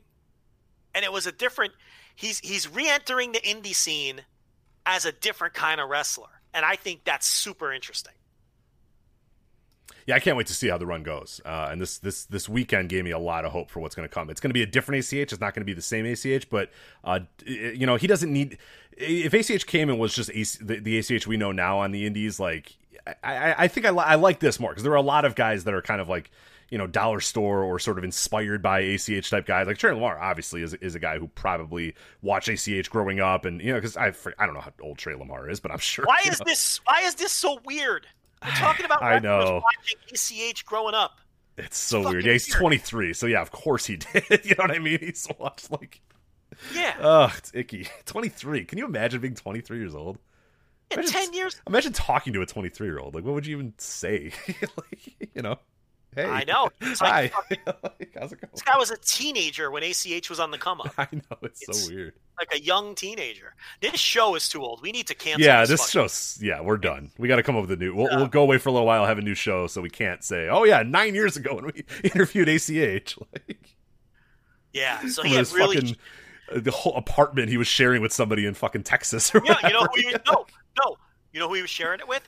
Matt Jackson. I was gonna say I didn't I didn't know if we were allowed to name uh, who he was sharing it with at the time. But Nah, they said it on the air. We were in the we were in the middle of interviewing Pierre Abernathy at the time. He doesn't use his wrestling name anymore because he doesn't wrestle anymore. He just you know he's the promoter of uh, St. Louis Anarchy. And don't you remember he went into ACH's bedroom and put him on the show? You oh, remember that's that? right. I do remember that. Because you you asked a question and like ACH came up and he was like, "Ah, why don't you ask him yourself?" And then he like right. We were like, oh no no no no no, you don't have to do that. Yeah, and he's like, "Hey Albert," and he's like, "Come over here," and then uh, like, he put him on the fucking show. yeah. And then they were talking about NBA 2K for like 20 minutes too, which is pretty fun as well. Yeah, so it wasn't. It's not any, like any kind of big secret, but it, yeah, like it, that's where he was living in fucking St. Louis. But um, yeah, two really interesting matches against Tre Lamar and KTB. Uh, they have a show this Sunday in Indianapolis. You know who he's facing on that show? I don't. Yeah, I actually don't know what the card is for that show yet. Joey Janela. Ooh, okay. Joey Janela versus ACH. So that's a very interesting. That should be fun. Yeah, I'm in, I'm into that one for sure. A lot of fun.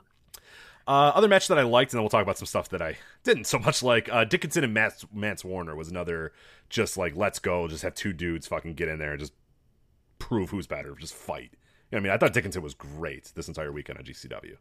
He's he's good. He's gotten himself in. I'm an effort guy, Joe, not a body guy. Chris Dickinson put some effort in at COVID. That guy's looking good. Yeah, listen, um, he's the best regular that they use for what I like in my pro wrestling. Just get in there and beat people up, and uh, try to win your, your matches. Look like a badass, wrestle like a badass. Um, he's my favorite guy to watch in this promotion. So, and he always looks good. He's whenever we talk about Game Changer, and we don't talk about all of their weekends, but we do it sporadically. You know, when there's time. He's usually the most impressive person on a given weekend. Um, ACH was very good on this weekend. Uh, you know, there's some other people I want to get to on this weekend, but you know, Dickinson is the most consistent performer out of the regulars in this company. All right, so now the uh, some of the negatives here. we'll start with night one. We'll get we'll get to some positives because there was some some different people in night two that I did want to touch on uh, briefly. But you know, we and we always say this too because like we don't talk a ton about Game Changer, but I I watch almost all that I can. Like if if, if a Game Changer weekend happens, I try to watch it because you can't. We always we always say this like we can't do this job without like watching what is you know in what is big, what is popular, what is ever, and like you know GCW for better for worse, and and, and I think you know fine. I like I, I don't hate them. There's some stuff that I don't love about GCW, but they are the top. You know th- that niche, whatever you want to call it, the American indie niche or whatever. I, they might be the top American indie now. You know, with with given what's going on, like there's no doubt that they're a major player in this marketplace. You, you, we can't do a show like this and not have any sort of awareness of GCW whatsoever. You they're know? undoubtedly they're undoubtedly the top indie in the company. I mean, it's not even it's it's not even in dispute. So, um, you know, they're they're they're absolutely number one. So yeah, um, look, I don't put it on the same level as like, oh, it's 1994, we have to talk about AAA, or it's 2012, we have to talk about New Japan. Right, right. It's not quite on. It's not quite on that level. Like if you're doing a show in 1994 and you're not talking about AAA, you're lost. I mean, why would anyone listen to your show? Same thing, 2012 New Japan, but this is the biggest indie in the company. If we're ever going to talk about indie wrestling and we're not talking about Game Changer, whether we love it or not, and I have very mixed feelings on it, then yeah, we're not we're doing a disservice to the listener. Uh, but as far as a, a, lot of the other stuff on this night one, uh, not a lot of other stuff landed with me. There was a six man scramble or six way scramble, I should say, at the opener. Uh, it was Tankman, Alley Cat, Benjamin Carter, Jimmy Lloyd, uh, Lee Moriarty, who I, I, think is good. I like Lee Moriarty as well, and Matthew Justice, who I think is good as well. But the six way scramble, not good at all. it was oh, it's bad, huh? Yeah. Which, which you know what sucks is, um, and that's another thing. Benjamin Carter, they've been giving this guy a shot, and we talked briefly about him a few months ago. I think of the new wave of flyers, he is going to blow by all of them because I think he is better and more sound than your Blake Christians and your Jordan Olivers. Your Alex Zayne. Now, Blake, uh, Christian's getting good now. Christian's improving you know, and these are all young wrestlers. They're all going to improve to some degree, or you would hope. But I think Carter um, is starting out ahead of them, and I think he's going to blow right by them. And I think Benjamin Carter has a chance to be a, a big time indie star and a guy who can break out. But yeah, you know, I, I, I could totally see why the scramble wouldn't have worked. Lee Moriarty is a guy, he does things physically in the ring that I've never seen done before. And I don't mean super athletic things in the way that he moves there's movements that he does in the ring that I've never seen other pro wrestlers. He does he moves in a unique way, and it's little things like the way he comes off the ropes or or does a duck under or there's a uniqueness about him. Yeah, which makes him really fun to watch as well. He's great. He has a um, match on that uh, the Paradigm show with uh, Chris Dickinson, which is pretty awesome. So that sounds like it would be yeah, very good. It, so he's it, another really, guy really good. Tankman, we talked about. Uh, Jimmy Lloyd is what he is. He's a you know he's a he's a he he's good at what he does. He there, there's a lot of guys in, in, in, in GCW, and we're going to talk about it with the main event too, with Ricky Shane Page. I think Ricky Shane Page absolutely fucking sucks, but he's perfect for the role that he plays in that company. You know what I mean? Yeah, I've got like I don't want to watch him. like I don't want to see him, but it works. It's like the perfect way, and like that's how I think about Jimmy Lloyd. Like I think Jimmy Lloyd is absolute garbage, but like in GCW, it, it, it kind of works. I don't. Again, I am more than happy to skip his matches, but Look, he'll wrestle. He'll he's a guy who will wrestle for GCW his whole life. It's like a lot of those guys in another generation were just CZW guys for life. Yeah, you can run down the whole list. G- game Changer has a bunch of those guys too. They're just they're going to be Game Changer guys for life, and that's yeah. fine. And they're over with that crowd. You know that that's a, that's all that matters for sure, and and that's a big reason why I kind of think I like watching Game Changers. It feels like they have that that blend of like yeah, your Jimmy Lloyd's, your Ricky Shane Pages, those guys that are like lifers, But there's a lot of dudes, and we'll talk about this this weekend as well. When we talk about Calvin Tankman, when you talk about Lee Moriarty, when you talk about Matthew Justice, Tre Lamar, uh, Benjamin Carter, you know, to a lesser extent, to, to me at least, you know, Blake Christian, Alex Zayne, like you're seeing the, the next guys, like AJ Gray, who I think is pretty solid too. There's a lot of really good talent. And then there's also like, you know, your lifers. But so that that's why I always kind of keep. If it was just their lifers, if this was just CZW bullshit, I wouldn't watch it. There'd be no way in hell. Even if it was popular, I feel like I would just say, Joe, I don't really care to see this. But there does feel like there's enough like up and coming talent on these shows that it does feel, um, you know, like they are kind of that indie that that feels like they're a lot of guys are going to graduate from GCW and, and move on to bigger and better things over the next few years. So it's not even that. I mean, they're, they're just the place to go if you're an indie name now. Yeah, right, right. They're the biggest indie on the scene, and they run the most frequently, and they're the biggest indie on the scene. So if you're a guy who's making a name on the indies, you're going to end up in Game Changer.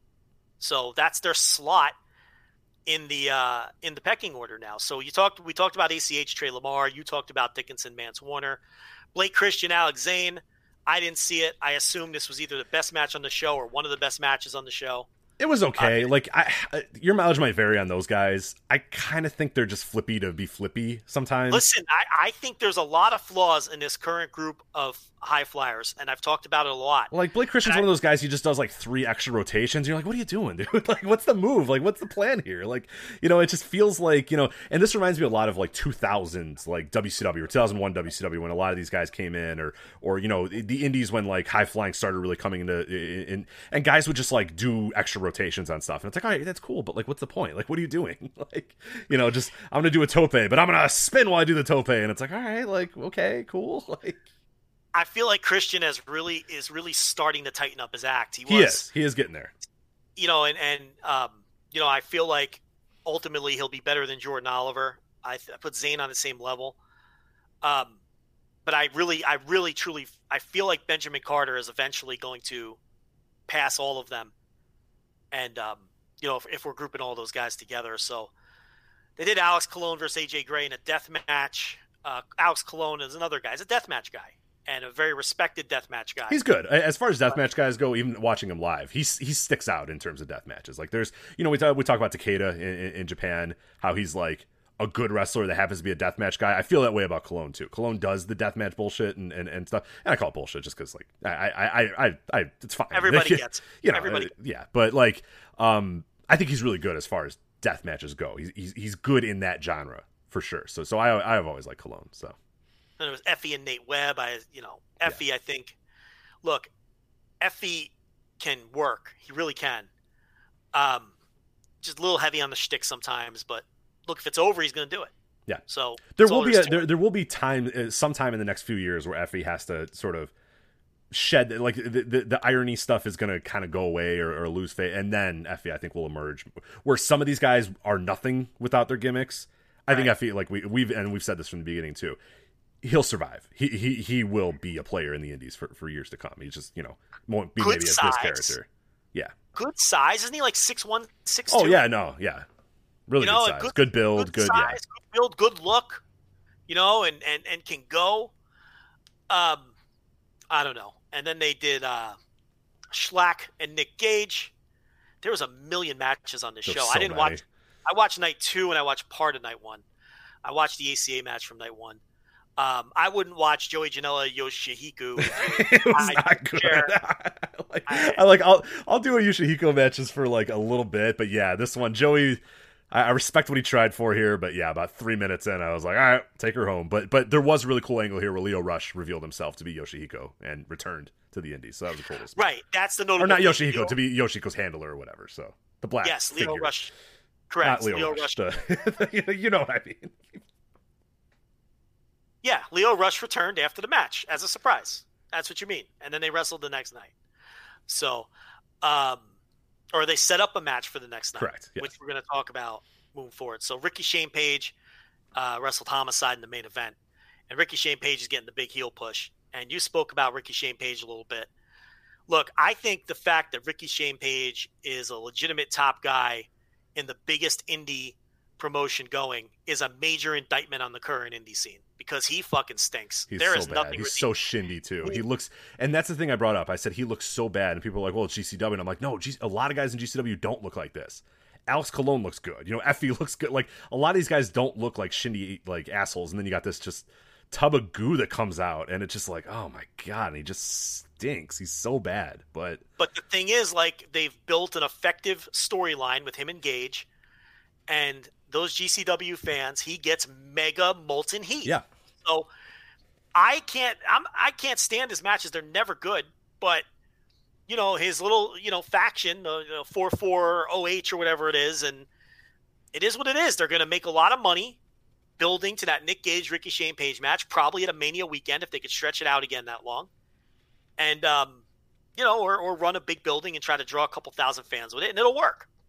But Gage got injured on the Beyond show. yeah. It looks like it doesn't look good. It looks like his Achilles might be um, hurt. So we'll yeah, we'll see. Hopefully, it's not a rupture because that'll be a while then.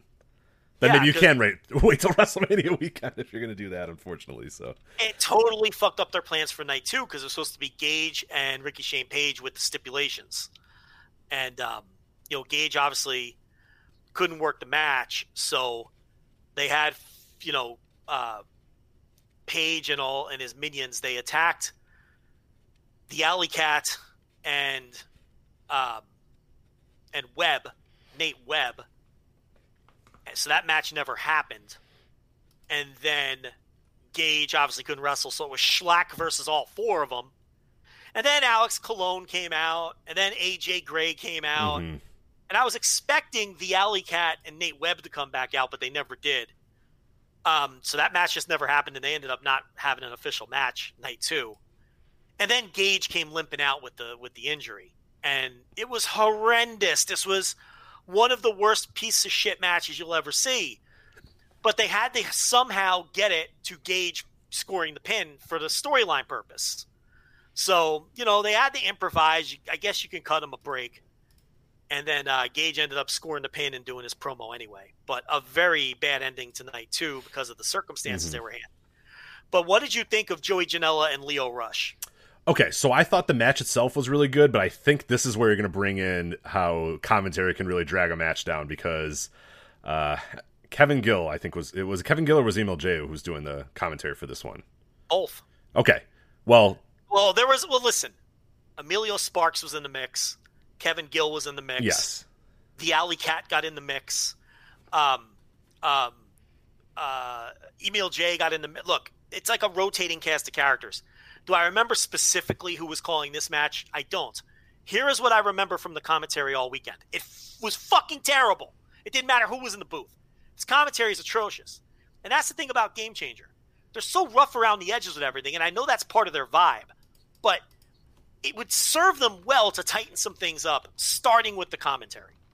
It just look, I know that this is never going to be a perfectly polished and clean product, and I understand that part of the appeal is that it's kind of gritty and rough around the edges, and that's the idea. But man, it's a really hard barrier sometimes, and the com- and and I completely agree. The commentary really hurt this match because they weren't putting over the story of the match. well, because whoever the main one was, and I, I forget exactly who it was. I'm sorry if I don't, but they were. Kevin Gill was probably who. I think it was Kevin Gill. Well, he was like noticeably drunk in this match. Oh, that was that was that was that was uh no, that wasn't Gill. The Was that Emil Jay? was, uh, Okay. Yes. That's who I thought. Okay, so I thought it was Emil Jay in this match. So he's he's clearly drunk, like you know, slurring his words. Clearly had had a long weekend, and he's doing the entire match, this entire Joey Janela Lio Rush match, which is a big important match. Lio Rush returns his first you know match, first big match on the Indies after leaving WWE against Joey Janela, who he had a huge rivalry with. For years and years and years, these guys battled back and forth, had some incredible matches, arguably made both of their careers. Is that a super hot take to say that that feud kind of made these guys' careers? It didn't hurt. It was uh, certainly- yeah, I mean- high profile. and Both of them. Uh, Lio Rush got signed, you know, towards the back end of this. feud. Yeah, it, this was a huge feud for both guys' careers. Yeah. Uh, so the entire time, Emil Jay is talking about how he got drunk once on St. Patrick's weekend with Joey Janela in Atlantic City.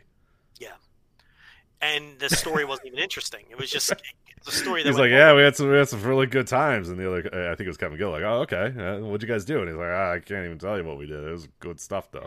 Tell you that. And he's like, all right, cool. And then like the match would happen a little bit, and then he'd be like, yeah, oh man, I remember that weekend. Well, I don't remember too much of that weekend. It's like, okay, we get it, dude. You got drunk with Joey Janela. We got it. Like, Yeah.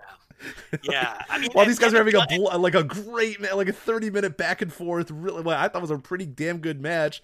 A heated rivalry. Lio Rush making his return, and it's like we're spending the time talking about Joey Janela and you know you having beers in Atlantic City. Cool, dude. Like, and Kevin Gill tries, but he's just bad. yeah, tries to be like the straight man play by play guy and he's not good at it. He's bad. Um, you know, so he's just a bad commentator. But um, to me, the match, it wasn't just the commentary. I thought they tried to tell like this epic story, and that this crowd wasn't into that. no, The no. crowd, the crowd wasn't into the story of the match or the history.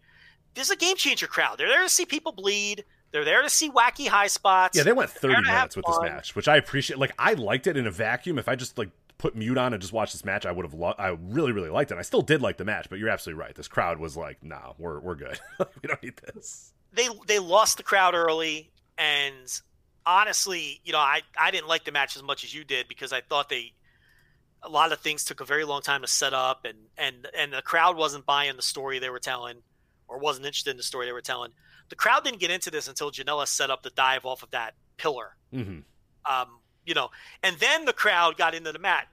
Once somebody dove off of a 20 foot pillar through a table, then they started chanting GCW and getting into the match. That's what they're there for. Right.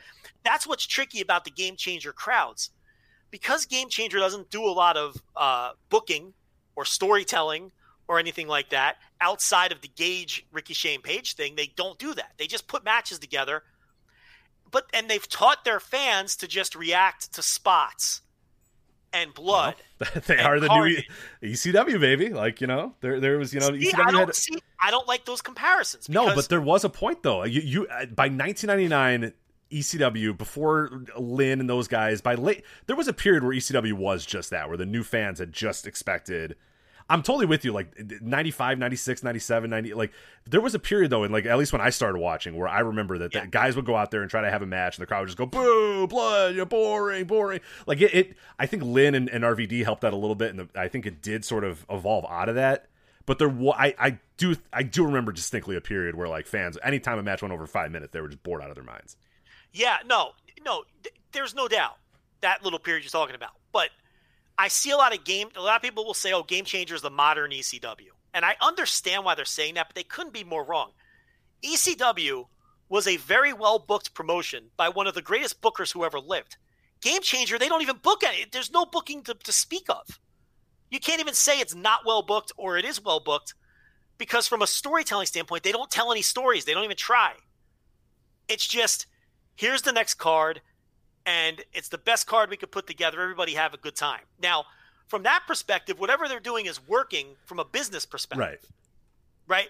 But they're not like ECW was a traditional pro wrestling promotion when it came to booking stories and building people up for title shots, building people up to be stars, booking people on the way out. Uh, you know, totally different. Like the vibes in terms of being counterculture, rough around the edges, and this and that. I understand it's an easy comparison, but I also feel like it's a lazy comparison because I, I when you really get to the nuts and bolts of it, they're they're really not that much alike at all. Um, but on the surface, yes. I mean, Nick Gage is essentially the Sandman. He's the fucking Sandman, right? He's he's a guy who's enormously over with that fan base, but he wouldn't work almost anywhere else, and that's what really prevented the Sandman from becoming as big a star anywhere else than he was in ECW. You can't put Nick Gage in WWE. You can't put Nick Gage in New Japan. You know, you can't put Nick Gage almost anywhere except where he where he's at. And it works there, and he's a megastar, and he's over like a motherfucker.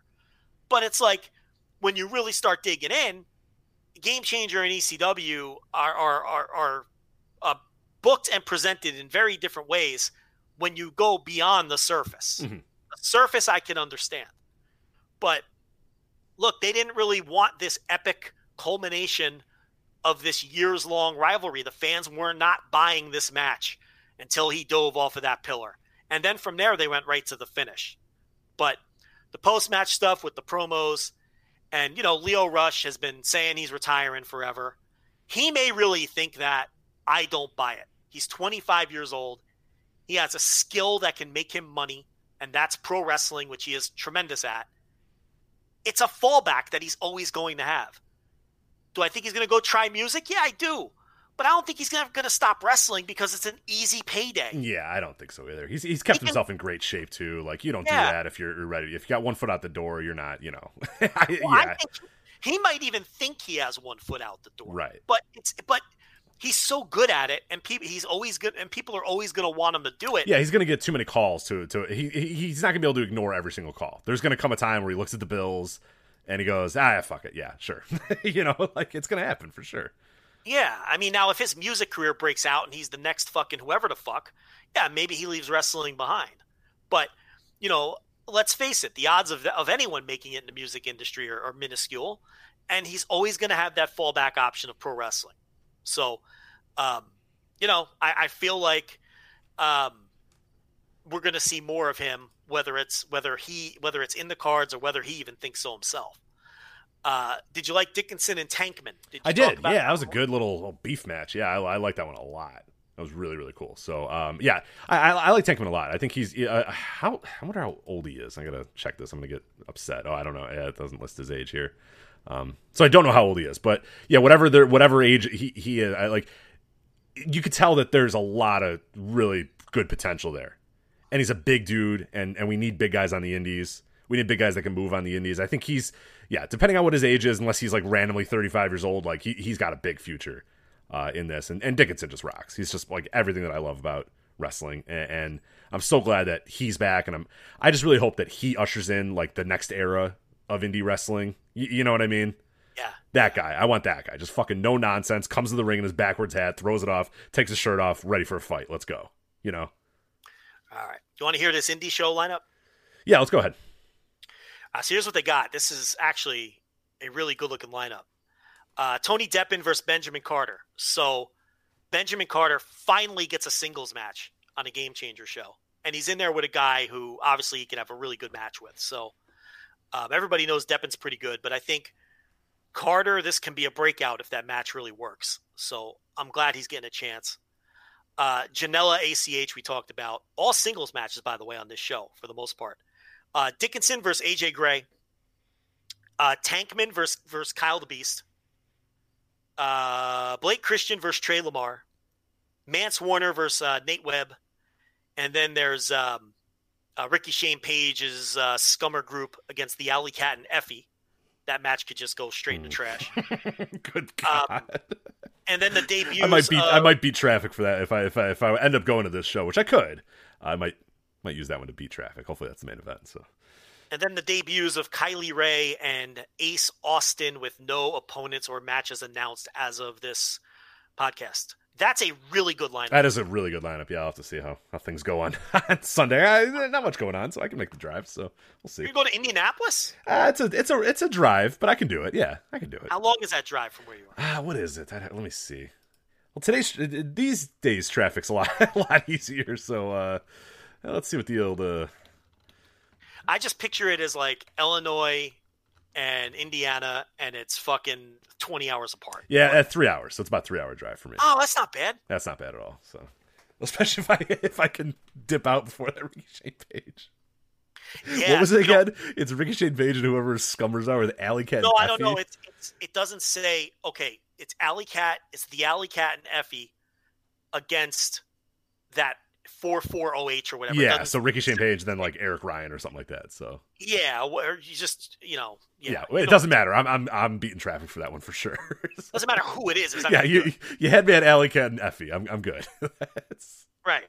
So, um, you know that that's great. Isn't that the best when you go to a show and like the one match you don't care about is the main event? You yeah, there was a while AEW when that's- Sami Callihan had that title. I, I missed I missed the title change. Unfortunately, I did miss Pentagon beating him. Uh, but yeah, I was beating traffic every single time out of there, out of a Sami Callihan. The second he gets to the, I would always say if he, if he goes to the bar and starts a brawl and like picks up a beer bottle and throws it at a guy, that's when I know that I can leave. And yeah, it happened every single time. I'm like, all right, cool. Like, even surprised Yeah. the nurse one time. She's thinking, oh god, I have to sit here. And I said, honey, you want to go? And she goes, oh my god, yeah. I was like, perfect, let's go. And she's like, Yeah, yeah. I miss I missed the title change, but that's all right. You know, it happens. But yeah, you're, not- you're home so much earlier. You just waltz out of that arena. No one's in your way. Oh, it's it's a it's a great feeling. Yeah, you moonwalk right out of there. It's actually pretty great. Um, You feel like you're home in like 20 minutes, even though it's like a two hour drive. I don't know why. Like the drive's not different. you know, nothing changed about the drive, but just Yeah. feels like it. I, don't- yeah, there's there's there's stuff. because you feel like you're getting one over. Yeah. that's basically what it comes down to. like to. you're not gonna keep me there for another 20 minutes. I'm gonna leave. Like, yeah, it's like fuck your main event. You feel like a real rebel, you know. But um, and then they got Tournament of Survival, of course, three weeks after that, back in Atlantic City. So that's what they've got coming up.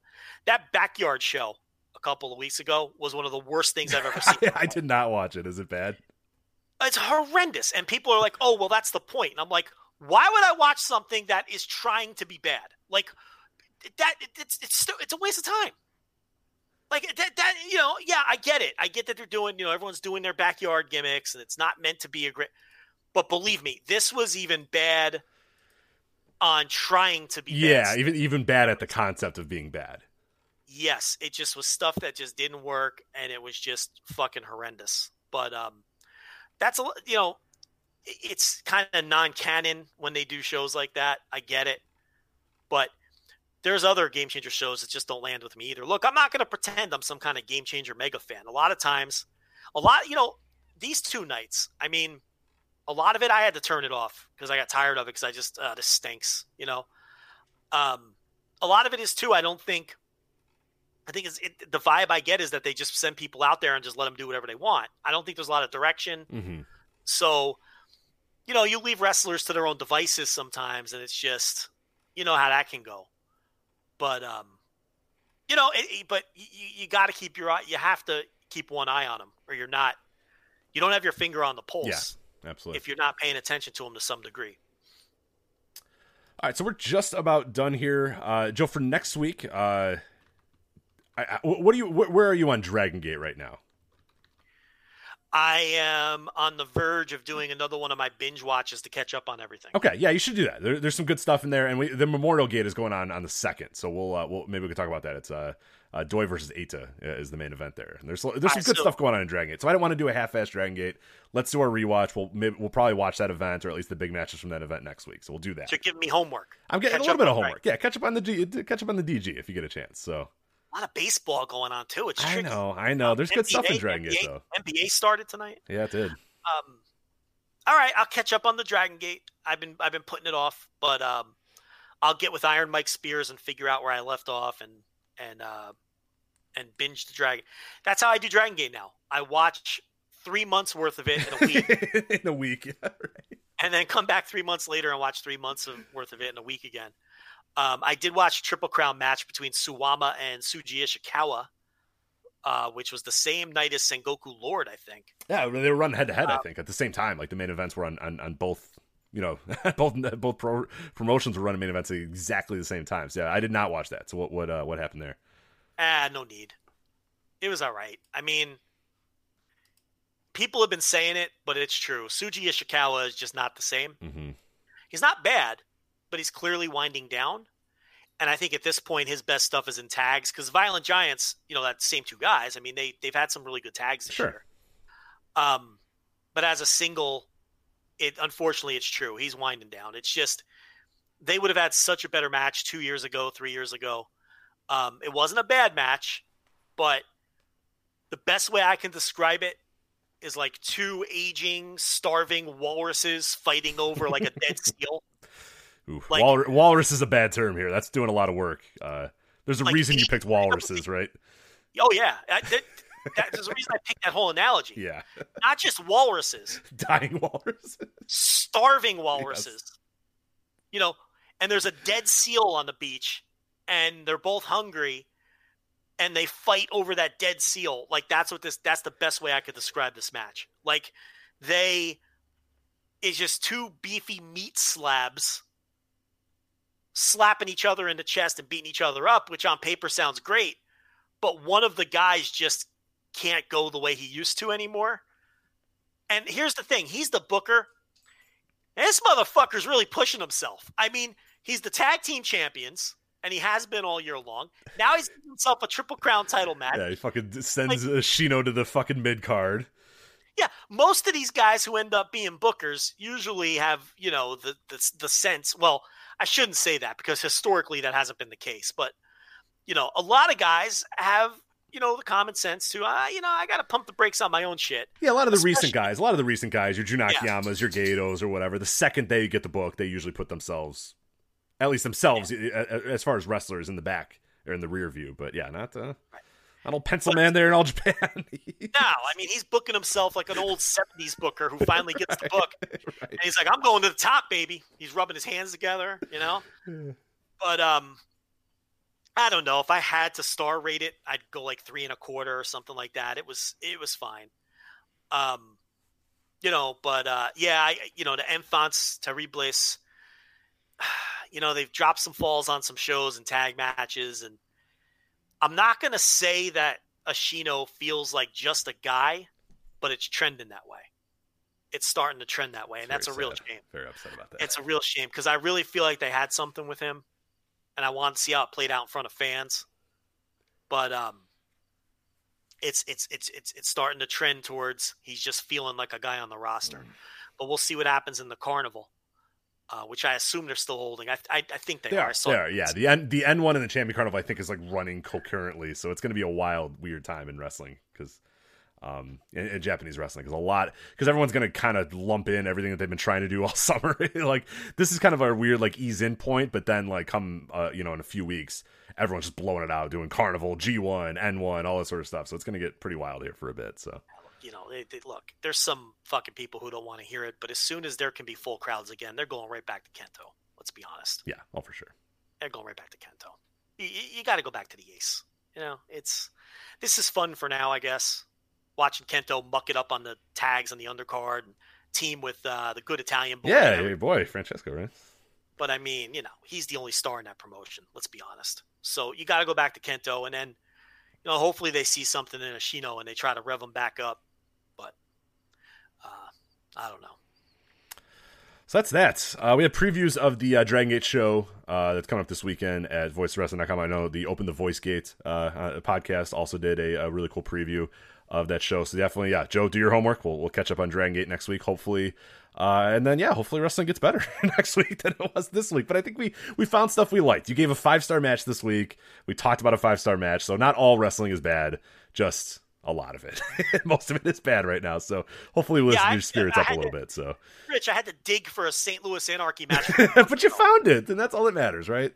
find something good, you know? And there's But five seconds of the Tom Lawler Calvin Tankman match. That's good too, so you can watch that. I'm going to make it a point to, to watch at least some of that. I'll Yeah. skip around. I, I, I think you'll like some of it. Yeah, uh, like I said, you will be you will it'll be very clear when a match is skippable. I will. T- that is the second you say, "Ah, Rich, this match looks like shit." It looks like shit. Just move on. So yeah, that's a good guide. Yeah, so I won't even bother giving him. when the two know, guys in the ring look like they're dog shit, they are indeed dog shit. So it's, it's Fair it's enough. Very easy to to figure out when you should skip a match. When there's a door in the ring, there's a pretty solid chance that you should probably just skip the match. So. Why? Wait a minute. Why is there a door in the ring? because it's UWF half? UWFI, half street fights. Oh, come on. I, I agree. I skipped most of the street fights and just watched the UWFI stuff, so that's that's all I'll say about that. So anyway, it's a little weird. I'm sorry. Now we're leaving on a negative note. I didn't want to leave on a negative note. I want to leave it on a positive note. Ah, well, fucking wrestling stinks right now. What do you want me to do? I gotta tell you what I tell you. it is what it is. So wrestling stinks. That's it for us. VoicesOfWrestling.com, uh, at Voices Wrestling on Twitter, Voice Wrestling Podcast Network, all the other good stuff going on on there. So for Joe Lanza, I'm Rich Kraetsch. We'll talk guys next time on the Voice Wrestling Flagship Podcast. Take care.